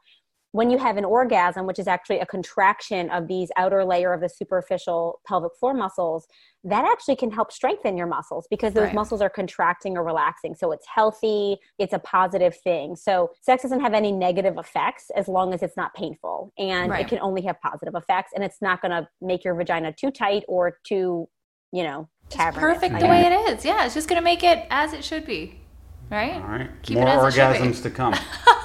but they are and you know i mean they and that's one thing is that we also have women coming in who've never been able to have an orgasm and part of that is learning to relax these muscles because you need to have blood flow going to them. So if everything's tight and locked up you can't get to that point of kind of climax. So and that actually we see men as well which you wouldn't know but by the name of the vagina whisperer but it's um it's the same thing that these muscles need to be relaxed not weak relaxed so that you can have good contractions and good relaxation And I think that is so crucial for a lot of our listeners because although we are a family and parenting podcast, generally, so many of our listeners don't have kids yet. And I think that from surface value, they might not see the value of pelvic floor physiotherapist. Whereas, you know, for men, for people without kids, there are still so many reasons why you should go and why you should check it out. So a man can go to a pelvic floor therapist? Did You I still get- have a pelvis. Oh, I always forget about that. you do have a pelvis and you do have pelvic a pelvic floor. And so similar issues it could be urinary issues like frequency difficulty emptying your stream um, burning during urination pelvic pain uh, pooping problems sexual dysfunction. So yeah absolutely. You know the only part is not birth and, and menopause. So um, but yeah we see there have been times that 50% of my caseload of patients have been males Have you ever thought about changing the name to Vagina and Penis Whisperer? No, I feel like my husband would not love the penis Whisperer part. and you know, I really I love working with men, but you know, as a mom and as a woman, I just feel like there's not enough support for Yeah. us, and hmm. so I really that is my passion and my mission is to really help support that population. So sorry, guys. Apology accepted. Uh, how did you come up with that brilliant name, the Vagina Whisperer? Because it is so so catchy. good. and Thank you. So um, I wish I could take all the credit, but my college friends actually came up with it. After grad school, I started doing pelvic floor therapy right away. I thought I was going to be the traditional physical therapist doing like sports, and um, Mhm. that's not at all the path I went down. So when we would get together for these annual summer reunions, I would sometimes end up like with their moms in the hot tub talking about all their pelvic floor issues. and I was not hanging out with, you know, my post college Yeah. friends. So they just were like, oh my gosh, she's like the vagina whisperer. And they really came up with the name. And so That's the. Instagram account was started for my group of friends when we were all having babies so that they could have the information. And then it just really kind of organically grew from there. And that name was available. It wasn't taken. You didn't have to bribe anyone to get it. Correct. Good for you. Yeah. So, Oh, um, but no, it was, you know, I was the only one at the time. That's amazing. So for listeners who want to go check you out, it's at the period vagina period whisperer. Correct. But if you just start to spell it, I think you're the most popular Yeah. vagina whisperer out there. it I should hope so. I hope so. And Sarah, where else can people find you? Do you have a website or? Yeah, I do have a website, which is also thevaginawhisperer.com. And um, it just gives you more information about the, the resources we have. We have a huge, several blog posts on there, not just pregnancy and postpartum, but just pelvic health in general. Like, mm-hmm. you know, breastfeeding can affect your pelvic floor, you know, breast cancer, menopause, again, painful sex, all these things, kind of what to expect in a pelvic physical mm-hmm. therapy session because it can be a little bit intimidating. Yeah. So mm-hmm. just kind of demystifying a lot of stuff and then just information about our online sessions or online courses, kind of all kinds of stuff. That's fantastic. Well, highly recommend any listeners who are thinking about it, whether you have kids or have not, or whether you are a man, mm-hmm. check out Sarah's page, and I'm sure she can offer you some help either now or at another time in your future. But Sarah, thank you so much for being with us today. It's it's really been awesome. Thank you both. Y'all are amazing. And I cannot give you enough compliments about how like put together you all look for having a three week old baby. I am Well, it's easy for me. I, I am in a sports bra and sweatpants. So, and she's breastfeeding right now. yeah. but yeah, Sarah, thank you so much, and uh, we hope you enjoy the rest of your weekend. yeah, thank you both. You guys take care. All right. Bye, Sarah. Bye, y'all. Okay. What'd you think of that? Amazing. I, I love talking pelvic floor physio She because had a louder voice than I thought she'd have. I thought it'd be like, okay. No, she was she was amazing. I just I liked how comfortable it was talking to her. And again, just speaking with somebody who is so knowledgeable and can, you know, apply what they know so quickly. It's so helpful. And honestly, pelvic floor physio and the well-being of my vagina is on my mind like very constantly right now. So it it helps a lot talking to people like her. Absolutely. I hope that helped a lot of people. I tried to contribute as much as I could. You but were great. Oh, that's all I wanted you to say. Thank you. but now it's time for the coolest woman on the planet, 100%. Bree McDaniel, who, you know, uh, she goes by the Instagram name Moon and Cheese because Bree like the cheese. But yeah, I really love talking to her. Really talented woman and we hope that you guys can learn something from her just like we did. Everyone listening probably wants to take pictures of their kids. And if you're not a professional photographer, but you want to up your game, this is the conversation for you. You will glean something from it, I guarantee mm-hmm. you. And let's get to that interview. But first, Alex, who are we supported by? We are supported by Hungry Buddha Keto Bars. It's the best keto bar I've ever had. I actually first got into Buddha brands through Thirsty Buddha, Yeah. which I thought was great. But now I'm really a hungry Buddha guy, Okay. first and foremost. These keto bars, I find, have no aftertaste. You know that weird flavor in your mouth when you have a keto bar? I don't know how to describe it, but yeah, all keto bars they seem related. Yes, except for this one. This one truly is in a league of its own. It is so delicious and they are made so cleanly. The Hungry Buddha keto bars are packed with healthy fats from MCT oil. They have 9 grams of plant protein, are keto certified with only 4 grams of net carbs and less than 2 grams of sugar. And this is perfect for me because during quarantine, at the beginning of it, I was doing pretty good Yeah. health wise and watching my diet.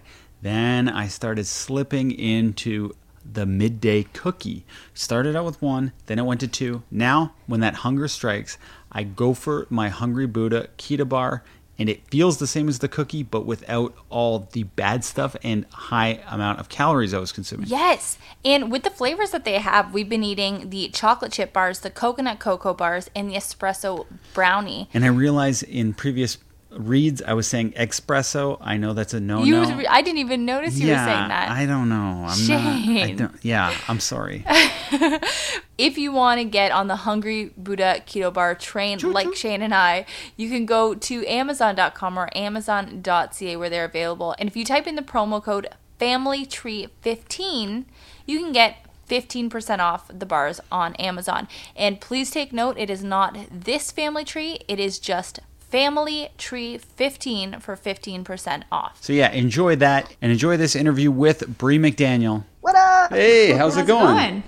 Good. How's it going with y'all? So Good. good. We're so happy to have you on. Yeah, I'm. I am beyond honored that y'all asked me. Where are you from? I like that accent. Oh well, I'm originally from um, South Carolina, but I'm living in Seattle right now. Oh, nice. That's one place we always want to visit. Yeah, we're planning on going to see some games there, but l- now we're in COVID, so we can't do anything. Yeah, But- it's pretty much put like all plans on pause. But when everything does kind of slow down, like y'all should definitely visit Seattle. It is epic. What's the best thing to see over there? If you're into uh, like tourist sites and stuff, the Space Needle, like I think that's really really amazing. Of course, yeah. And then you know, if you're into like hiking and stuff, like get out on a trail, like do one that will um, show off like Mount Rainier. Pretty much anything you do there is gonna be awesome. All right. Wow, that's a good review. And you guys Yeah. are still in like full lockdown there, or what's what's the the COVID deal? So we've been opening up. I, I believe we're in phase two or maybe phase three. There are restaurants that are open. I kind of gauge it by my job. I'm a wedding photographer. Okay. So right now they are allowing religious ceremonies, aka weddings, up to like I think I want to say 50 people outdoors, but I might be completely wrong about it. But you know, we're opening up to an extent. So are you are you getting business then as it is? Um it's been kind of weird. I haven't been I guess booking as much as I usually do, but Mhm. some people still are planning their weddings, which is awesome. And a lot of my clients from this year, unfortunately, have had to um, either like reschedule or just cancel their weddings altogether. Mhm. So it's been, you know, it's been a mess. Oh my god, no kidding. And so for us, like we're both working from home. I'm on mat leave now. I just had a baby a week ago. And Oh, congrats. thank you. and for us, it's been interesting because it's been pretty much business as usual. We've been going through a lot of things that we want to photograph and that I would typically hire someone like you for, hire a photographer for. However, we've been trying to learn how to take photographs and try to get creative behind a camera. And I find you such an inspirational artist in that regard. So I want to know, Oh. like, you're a wedding photographer by trade, but how long have you been doing kind of artistic photography and self portraiture and things like that? Well, I just started uh, this year. So, pretty much quarantine allowed me to have free time to actually focus on the type of work that I've always wanted to create. Mm-hmm. I've been shooting weddings for eight years and it's pretty much been nonstop for me. Yeah. Um, and I've been working, you know, every month and I never really had this time to get creative until, you know, I was stuck at home and I was like, well, you know, I, I got these ideas. Like, and then I kind of started linking my work to my self love journey. hmm And the bolder I got with my art, the, uh, the more I felt comfortable in my skin and the more I started to embrace who I am, you know, all the good stuff and, you know, the bad stuff too. And like, having that outlet allows me to just really kind of look at different parts of myself and just kind of work through all of it. So it's Mhm. you know it's a journey. It's a part of my self love journey. Yeah. So when you say self love journey, where did it begin, and where do you think you are right now? Well, I I want to say it really just begun. One of the like big moments for me was in February. February is like the first month where I actually started putting out real work. So Mhm. when I say like the self love journey, I say just steps in the process of getting to know who I am, finding out like my feelings and trying to figure out why I feel them. Mhm. Um, understanding that it's okay to feel them because I'm human, Mhm. and just like accepting that. So I was curious because I was looking at your images online. So you have like you're taking and you have been posting images of empowered motherhood. Thank you.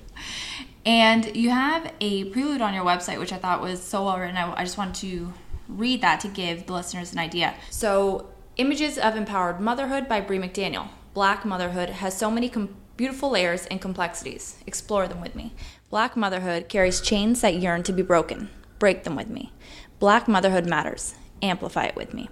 So while there are so many facets to that, are there certain things that you try that you choose to kind of highlight in your photographs when it comes to the beautiful layers or the complexities? Yeah, so when I'm taking my photographs, I try to really focus on all different parts of Black motherhood, like the good stuff mm-hmm. and like the bad stuff, the real stuff. I find like when it comes to photos of mothers, you only really see one particular type of mom. So you think, or when I look at it as a Black person, I think, oh, like maybe Black moms aren't going through the same problems that I have. Like mm-hmm. maybe it's just me, you know, and then I get kind of all up in my head and then I start to, you know, doubt my own feelings. And so by putting out this work and showing that black women can be so many different things and not just one type of person and not put them just to one just type of box then it can help accept those feelings right. um and it can just like shed a light on fact that I mean, black women are normal. You know, it's just like we go through the same stuff that all moms go through. Absolutely. What is a portrayal that you find stereotypical or that you see quite often? Um, let's see. Well, uh, I guess I can kind of go off of how black women are portrayed in the media. Mm-hmm. Um, we're portrayed as angry. We are oftentimes portrayed as ghetto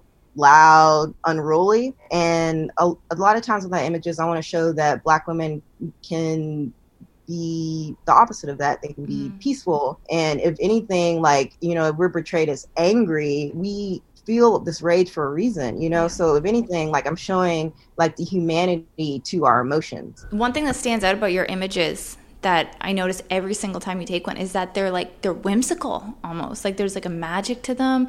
Kind of don't take this wrong way. Some of them are like kind of Lord of the Ringsy, if you know what I mean, oh. with like the veils. what could that, that, be offensive to some people? I, I don't. If they're not nerds maybe i don't know. No it's not offensive actually. If my husband heard you say that right now he will be so excited. When i like he is obsessed with lord of the rings like he's obsessed. Like i bought him a map of mordor for um christmas.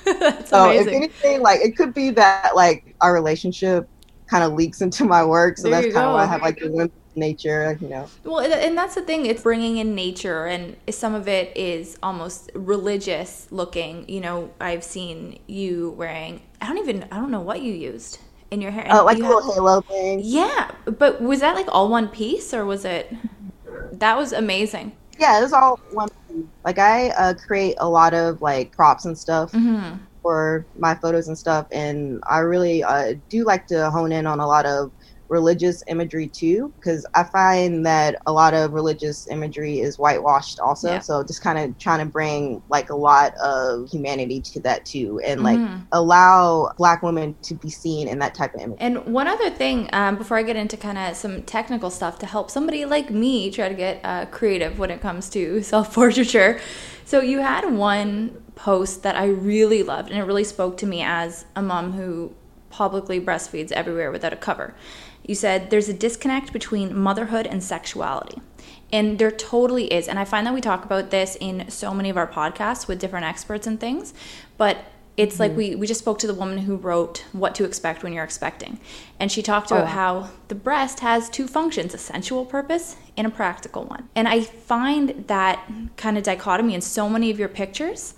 And I just want to know if that was super intentional every time you went in front of the camera or if that just kind of happens and that's your style. I want to say at the beginning, it kind of just happened, but then it became more of an intentional thing. By showing those type of pictures, I'm taking control of the narrative of my body. Mm-hmm. Uh, and like you said, the, the body, especially the woman's breast, can be used for nurturing your children, but also it can be sexualized.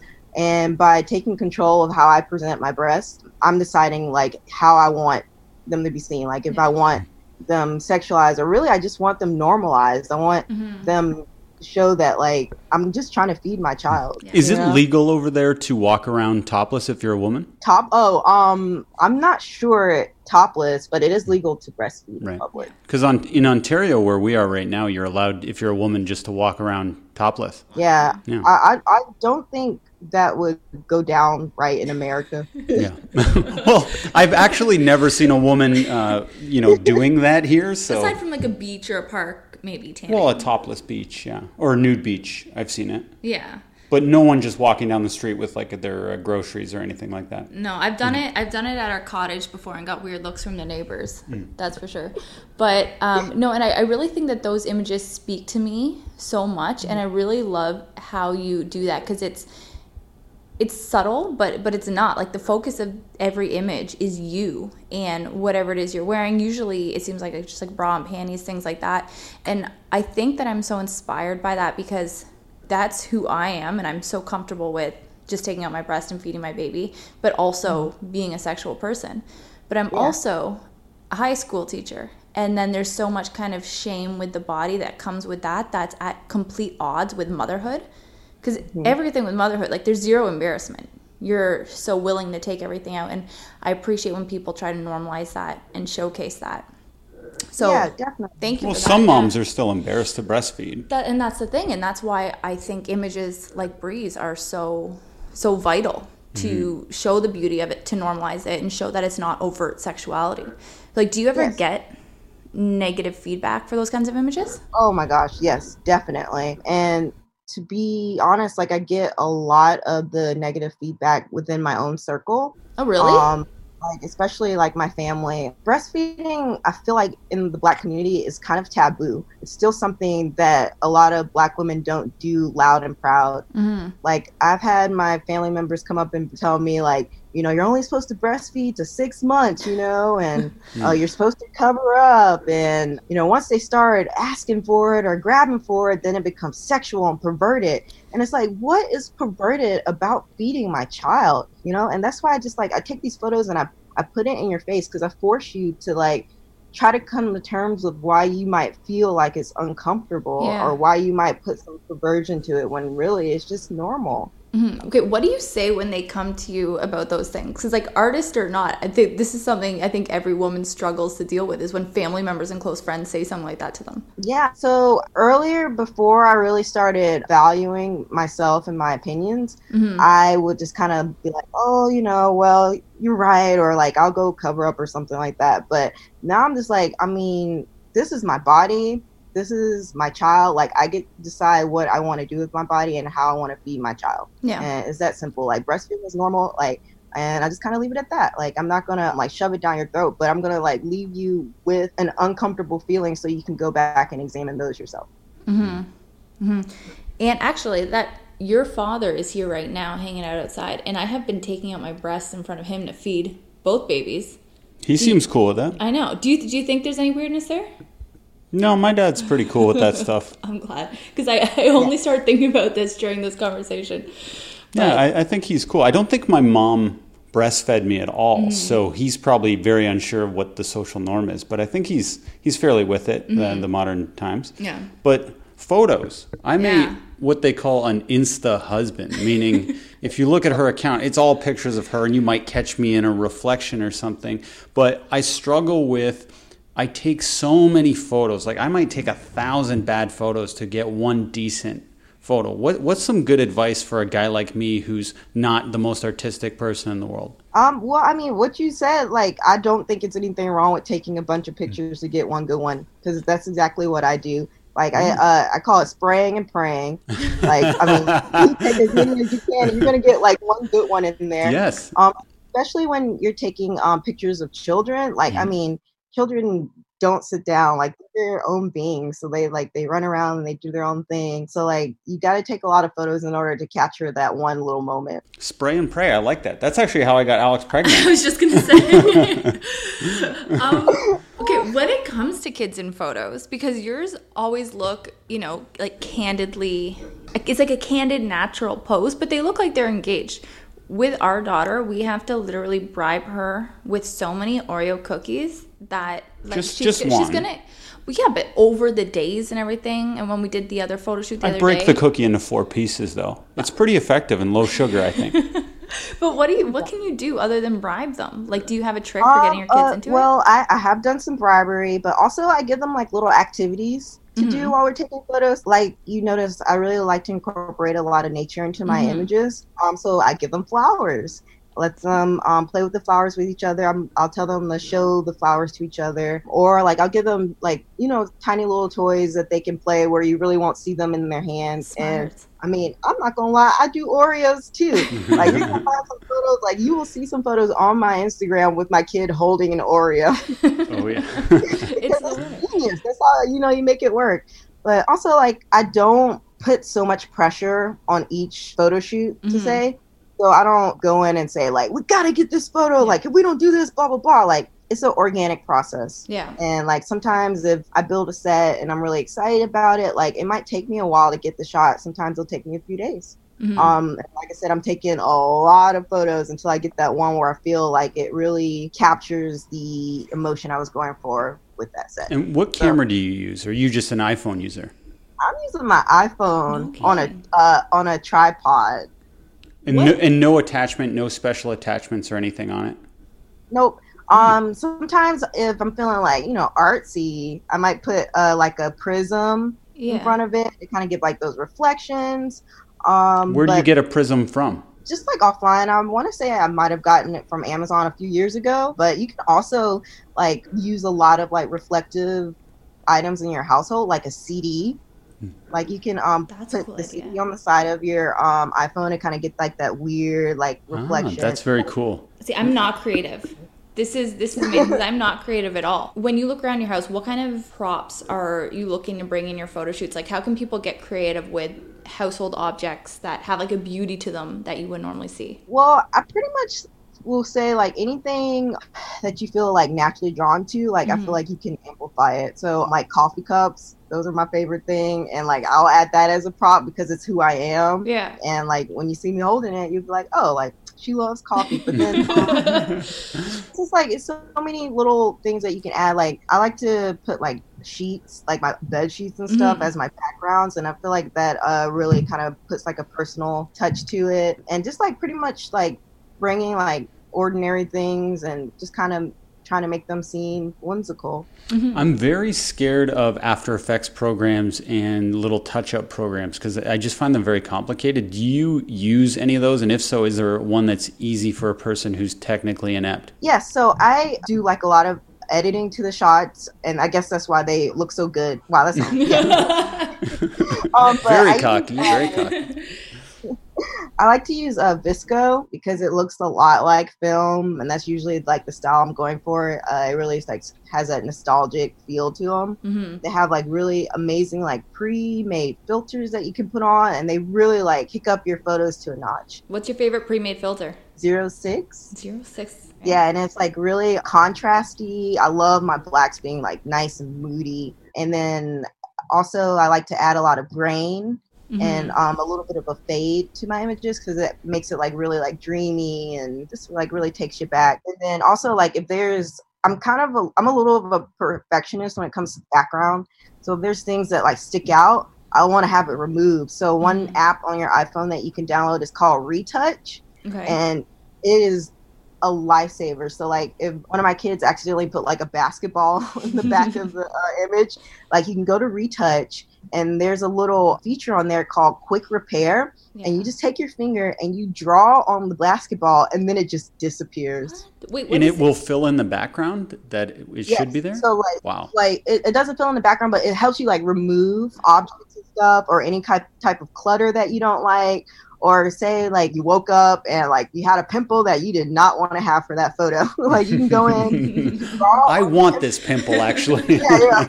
Like I'm feeling this one, but not that one. But yeah, you can get rid of the pimples just by drawing on it. It's uh man, retouch. That's amazing because the app I use takes me so damn long. It's called Bazaart.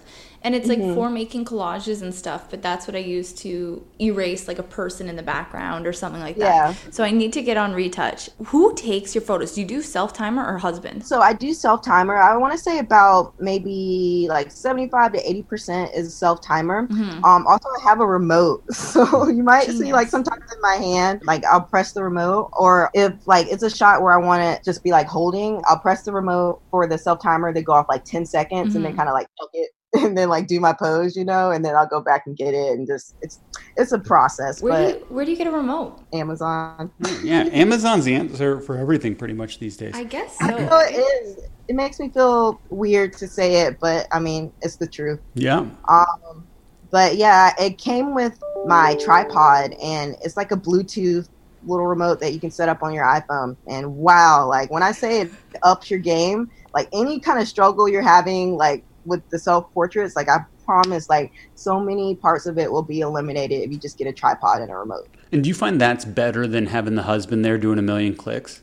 Yes, because uh, my my poor husband, he is a you know he's an insta husband, and he has been through the ropes. I've been doing this for a long time, so like in the beginning, I just like to have a lot of shots of me and my uh, daughters like out in public and stuff. So I'm like, take my photo, do this. so he just kind of has been going through a lot. So I've tried to do it in a way so I could take it back from him and kind of take that burden off of him Mhm. and like making it into something I do myself makes it a lot more personal and yeah.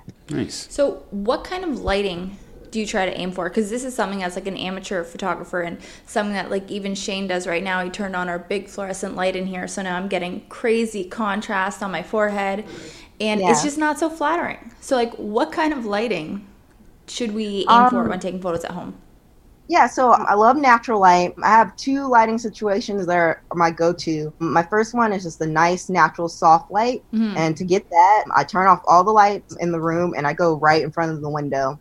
Like i mean you'll be amazed like how fly your face looks if you just stand in front of a window um and it just eliminates all the shadows and just like a nice soft thing so just get to a window Yeah, I So did that the other day by accident, and I was like, I'm a beautiful man. You took a Well, selfie of yourself? No, I was on. Um, I was doing uh, what's it? ca- What's Zoom? Yeah. And then I, my eyes looked like they were like a million beautiful shades of blue. Like it was incredible. And then I got out of there and just looked in the mirror. I was like, Ugh. so yeah. Well, see, I got these like new mom bags under here, Oh, and they're yeah. so dark. So I need help. Makeup doesn't do anything. But I you look help. good on that screen there.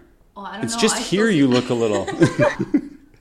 yeah, but um, just turn off those uh, fluorescent lights. Like natural light is always the way to go. Mhm. It'll make you look like radiant. And then of course, like if you're feeling like a little dramatic and a little moody, she always is.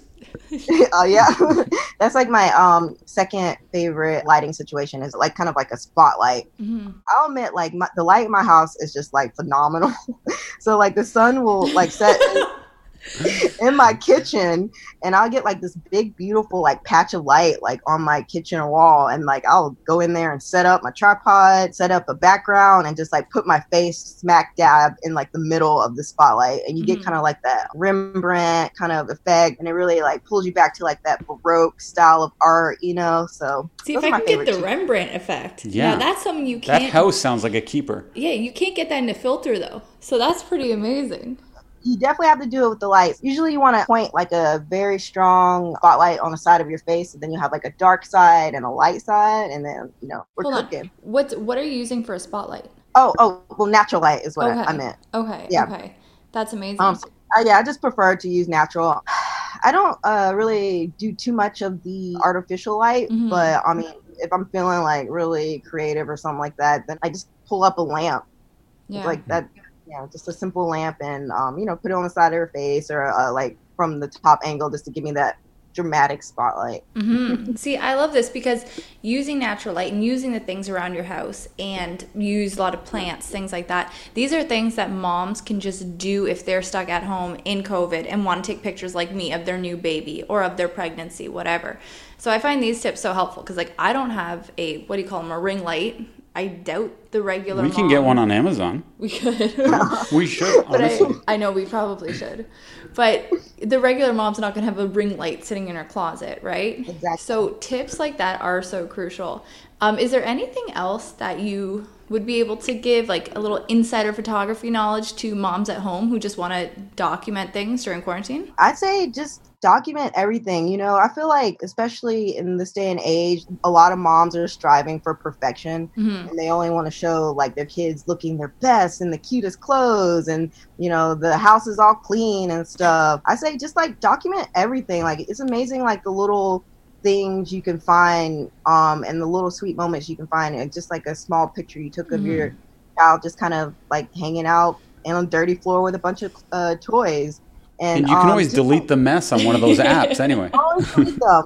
And like no matter what, I feel like just get in front of the camera with your little one. Mhm. Like even when you're feeling like you look like a hot mess and it's not your day, like it goes by so fast. Like you're gonna want to have those moments with you and your um little one, even if you're not looking like cool. You want to just be able to capture it all because like you're gonna wake up and be like, oh no, like I wish I had these photos. you know? Absolutely. Well, speaking of which, see, since we have the similar uh, photography style, which we take a bunch, I'm assuming your iPhone gets filled up and then it's always like you need to delete.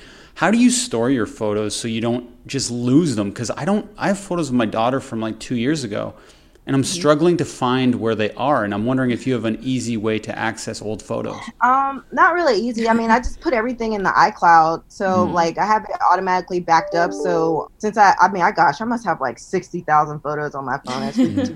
They all automatically go into the cloud, so they all just stay there, and I feel like safe knowing that they're backed up there. Um, Right. but there's like no easy way to go through them. Yeah. Sometimes, um, like if I'm feeling overwhelmed with a shoot that I took, and I'm like, way too many, like I'll go ahead and just delete them all, Mhm. all um, that I don't like. Do you do you have a favorite way to print images, or do you print images?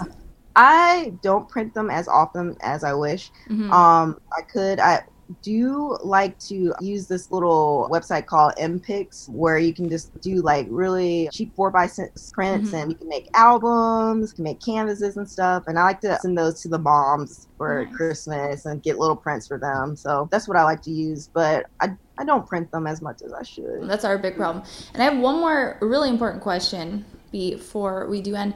How, and uh, maybe you don't even do this, but do you ever try to get your husband in shoots? And if so, how do you bribe him? I man, I just I I used my husband too much back in the day. So like before we had kids, like he was my subject. So like I would force him to get in so many photo shoots with me, and then it got to the point where he was like, "You only get one official photo shoot a year," you know. So I'd be like, "Okay, it's our anniversary session," and I'll go all out and hire like a really awesome photographer to like make us go good. But now these days, like I mean, it is bribery. So um, I like, feel like I really, really want you in this photo, and so I, um, I'll be like, hey, like I'll play a game of 40k with you tonight. Um, Wait, what is I, that? I was gonna ask. Uh, 40k. It's Sounds like a, expensive. um, it is expensive. Um, so it's like these little like miniatures that he likes to paint, and then you can play like a really cool like army game with them and stuff. So I'll, you know, I'll trade him a game. So basically, we'll trade a hobby for a hobby. That's the weirdest thing. I was not expecting you to say that. Is your husband Michel Gondry? wow. Oh, okay. And what do you do if you have a really bad smile? Like, I don't know how to pose in a photo because my face is very, like she's nodding because she always has to do head replacement on me anytime I'm in a photo. So we'll take like 50 of her and a thousand of me, and then she'll find the one photo I look decent in and take my head off. Like, like, like, look, like Yeah, I, I don't know how um, to smile. Well, I mean, you gotta like force candid moments, basically. Okay. So, I mean, I don't know if you're ticklish, but like, I am. you need to get tickling them um, to get them to Okay, laugh that's a good idea. or, is a good idea. or like you know, crack some jokes. Or I don't know if you like to sing. I'm a pretty horrible singer, but Same. like if I really need to crack a smile, like I will put on my voice, you know, and then my husband will be like, what? but still kind of laugh and stuff. You get like a little natural, like I don't know, but you get something in there. I like that. Okay. That's amazing. So, Bree, we just want to thank you so, so much for joining us today. This was a real pleasure. And if people want to go and check you out, check out your amazing photography, where can they do that? Yeah, so all my creative work, you can just go to Moon and Cheese with a Z on Instagram. Good name. Um, and then for my like official professional work, you can go to BreeMcDanielPhotography.com and see a lot of love and beautiful couples. Amazing. Beauties. And if you're not Southern, are you allowed to say y'all? Or is that weird? I mean, you can say it, but it's a little strange because then someone's gonna be like, "Oh my God, are you Southern?" You know, mm-hmm. it's kind of like our, our calling card or whatever. You know, it's, It's like the friendliest thing you can say, I think. is. Yeah. It's inclusive. And we were from Southern Ontario. Yeah. I, I don't think we can pull it off. All right, no further questions. Thank you so much for being on our show. Everyone, Yeah. go check out that website. 100%. Anything else from you, Alex? No, Bree's photography is killer. It's amazing. It's beautiful. You'll love it. Bree, Ah. thank you so much. All right. Thank you so much, y'all. Have a good rest of the day. All right, Absolutely, you you too. too, eh? Bye bye. That was Bree, and that is the second time we've had a photographer on the show. And every single time, I just like hearing from these creative people and how they do things, what they recommend, what kind of light they use, how they do their props. Because you just learn so much from them every time. And I am so not creative. Like, I suck with creativity. And That's not true. well, it's never been my strong suit, and I find that I have to work so hard at it for ideas. And somebody like Bree, who it comes to so effortlessly, it just it fascinates me, honestly. But you really, uh, you do have a ton of ideas. I remember when I first met you, I was like, whoa, this woman has a ton of wild ideas. Well, wild ideas, but then, Every time we met, you'd have a new scheme to do. well, I still think some of those schemes would work. One of her schemes that she wanted to He's do gonna he's gonna say the one that I think is a million dollar scheme. have sex on a large canvas Yes. and sell it to rich people. So, paint splattered on a canvas, have sex on it, big canvas, really big, bold piece of art. Sell it, name it something passionate. Rich people are gonna love the idea that two random, like, poor people had sex on this canvas and it's now in their living room. I don't see how it would go wrong. You're right. Hearing it out loud, you saying it sounds better. but let's go on to the question and answer period. Let's go on to the question. So how this works is people provide us with questions and we do the answers in case that wasn't obvious. Shane, when's the last time you had a sip of that delicious drink? Who wants to know? Me. Oh, first I question. can't. I can't stop drinking mine. No, I've been drinking it a ton. It's amazing. I know. Like I, I can't stop. Like, is this even like? Oh my god! Yeah, Isn't this is so good? This is the best drink ever. I know. I know. I, I keep taking sips of mine, and when I get a bit of that, the coconut fat or whatever, it's like so good. Yeah, seriously amazing. Good job. Okay, so we got a bunch of questions. Number one Oh yeah. Does it get weird or annoying having an in law live with you? No. So I'm going to speak in the case of Nona, who Shane's stepmom, who's been here for the last two weeks. She's gone now, sadly. But it felt so good with her in the house. And every night, Shane and I would go upstairs to bed and we just kind of talk about the day and we'd say, Doesn't it feel good to have our whole house being used? And like, it, the house just feels so much more loving.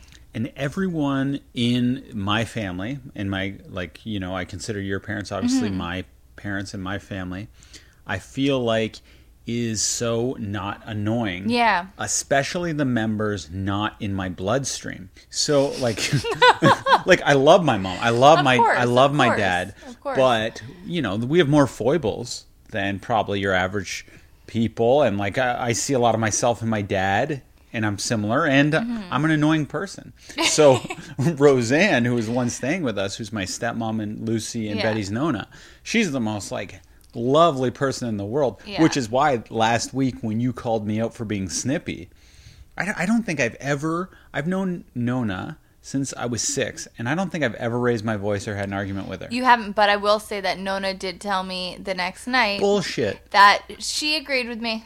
Bullshit. Okay, you have to get into the psychology of Nona here.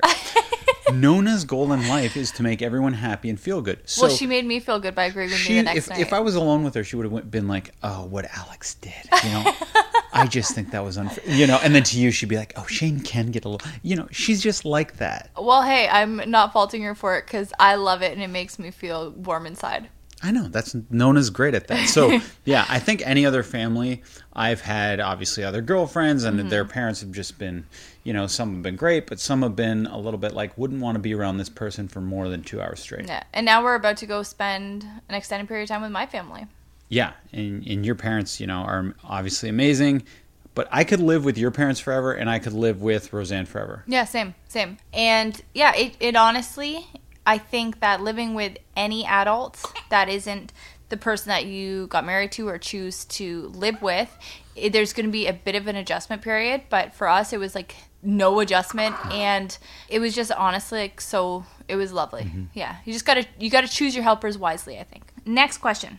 By the way, I just got confirmation that Blake Lively definitely did name her kid Betty because before it was just that's probable. actually a better topic now. I Yeah. like that. So, is it worth the craziness to have two kids? I'll answer my stance first. It's short. I say yes because this is short lived and like the postpartum section is short lived. Do you agree, Betty? And uh, I just think that the benefits that come from it are worth the stress, and that's kind of what you signed up for. You kind of sign up for this fun chaos. Yeah, for me, the whole life experience that I wanted to live was two kids, get married. Let's try it. Try it all. Any more would be too much. Any less would be too little for me. Yep, for me too. Uh, so yeah, I can only answer from my perspective, but yeah, it's worth it. Uh, I find all these little annoying tasks not that difficult. Obviously, they can add up and make you lose sleep and make you lose your mind. But like you said, that's all temporary. And when you're 80, you're really gonna love having those Yeah. kids to just chat with and be around and make Christmas fun and have grandkids and you know. And that's that's what I was saying. I love having two girls for that reason too because I like that girls tend to uh, get with older men, men because Older men. sorry, I'm saying this wrong. Sorry, you're breastfeeding. Not that girls love to get with older men. That girls tend to have children younger than boys, so then I Right, get more right. time with our grandchildren. Does that sound bad? Does that sound sexist? I don't Yeah. want to sound sexist. Well, it, it could, because then you're you're also dictating their future. But here's the thing: while Shane is saying that, that is, of course, a very typical way to look at things, and I think it would be hard not to you know picture a life like that as a parent. However, were Betty or Lucy to choose any other path in life, we wouldn't care. We wouldn't lament, you know, the life that we kind of pictured just because of how we were raised. I might lament a little bit if I didn't have grandkids. Yeah, but there's so many different ways you can have grandkids. Can you adopt grandkids? Of course. Oh wait, no, I thought you meant like can they adopt kids and they'd be our grandkids. Okay, yeah. Sorry if I offended anyone. I don't know what I'm saying anymore. It's all good. Next, Shane, did you get freaked out over seeing the live birth? No. Uh, actually, recently, yes. uh, I wasn't in the moment. I was so caught up in the adrenaline. And then you and I watched th- this Last night. this birth. And it was kind of like, whoa, like, We watched it on like yeah, we watched the recording. just because it. it was, I was always focusing on the baby. But this time I was, I said, oh, I'll just focus on the vagina. And that looked weird. It was crazy. It was so crazy. And here's the thing. I didn't forget how it looked because I was watching myself birth Betty. And that image was of what my body was doing at that moment was burned into my mind. So I knew what this video was going to hold and uh, it's it's insane. It's an insane thing to see. All right. First trimester, why does it suck so much and does it get better? It sucks so much because that's just everything that's happening in your body, whether it's ligament stretching, whether it's morning sickness, uh, whether it's you just getting accustomed to the baby and you're exhausted. But it does get better typically between 12 and 16 weeks, unless, of course, you're somebody like Amy Schumer who has hyperemesis grav- gravidarum, and uh, you might unfortunately be stuck with sickness all pregnancy, but that's a very small percentage of women that get that. Yeah. And, Yeah. And you can always take meds. I took meds and it helped. And I know it's like so like this soon shall pass and all that's so cliche, but it's so true. It and is. it's like, you know, you get the best thing at the end. Look, I've already had a fleeting thought in my head about, oh, I wonder if I could get pregnant one more time. It wasn't that bad. Yet I complained every single day of my pregnancy. Uh, but you do truly forget it. Next, toddler screaming, crying if baby cries. SOS. How's Lucy handling the crying? What It's does SOS stand for again? Save our souls, right? Is it? I don't know. I think save our souls. I know what it means though. Yeah. Mm-hmm. So Lucy doesn't comment on it. Anytime Betty's crying, Lucy just kind of looks at her like, "What the hell did mom and dad bring home?" And she No, gives. she'll say uh, sometimes she'll be like, Betty's crying. but if, if Betty's crying really loud, Lucy just kind of looks at her like, She's told me to put her away a couple times. "Yeah, yeah." So she doesn't cry. Lucy doesn't cry or tantrum when that happens, but she definitely is not a fan. I'm hoping she gets used to it. Next question. Good question, too. How can we support your podcast if we don't have iTunes to give it a like? So here's the thing. Unfortunately, and I was looking this up the other day, iTunes is the one huge way to help grow a podcast. But if there is an option to like or subscribe on however you get your podcasts, please do that. And I think the best way to support would just be tell your friends. T- tell a friend, li- just listening to it. Listen to Really, it. Really, that's all I ask. If you want to really go above and beyond, find a sneaky way to like or subscribe. But yeah, just that you're here, I really like. Yeah, absolutely. Why do you think there's a stigma attached to only having one child? Um, I think only children get a bad rap for being Spoiled? selfish and spoiled. What about what about uh, like for the couples? Do you think there's a stigma attached to parents who choose only to have one child? I don't feel like there is uh, that big a stigma for the parents who decide that. I just think anytime someone finds out that someone only has one, it's like, oh, when's the next? Yeah. And th- there's a presumption there, but I don't think they're like only one. Mm-hmm. Ooh. Yeah, that actually that's a really good distinction because I do think there's a presumption, but not necessarily a negative attached to But it. But with the kid, like, let's say you were being how you were with me last week, and I just met you. I'd be like, "Are you an only child?" and you'd be like, "Yeah." I'd be like, "That explains a lot." Right. So I think for the child, there is a little bit of a like, "Oh fuck!" Now, if I'm a little, if I'm having a moment or a mood, people are gonna be like, "He's an only child," or if Yeah. you're self, but you know, selfish people are have lots of siblings because they've had to. Like uh, I have, Like a, have a friend almost. who has five brothers, and you know, anytime he does something that's selfish, I'm like, oh, it's because he's always had to scavenge and hide everything away. So you can kind, you can justify anything, but ultimately, who cares? Yeah. We're really like, especially in quarantine, I'm like, no one opinion matters but yours. Yeah. because I'm not really seeing anybody, and I'm in the home more than I'm anywhere else. And opinions, just honestly, live your life, do what Yeah. you want. I would not want to have three kids because I felt peer pressure because everyone was doing it. Mm-hmm. I wanted two, and if I wanted one, we'd have one. I hope I'd be able to Yeah. convince you to have one. Yeah, no, absolutely. But uh, yeah, I don't think there's a stigma on the parents, like Shane said, just echo that. But I do think Even if there is, fuck yeah, stigmas. yep. I have a Get stigma with stigmas. Sorry, I'm, I'm No, I like that. here. Hot and bothered. I don't mind. How many more do you think we should do? Two more. Two more. How has your relationship changed since becoming parents? Eh, better. We're more family e. We're less party e. Which always, I think, Your cocaine habit's gone down. what? Two, three lines a day tops now. Get out of here. I've never done cocaine. And that's for the record. Write it down. But yeah, no, I just think that becoming parents, it does, it's forced me to not grow up, but to realize who I am better and be more true to myself.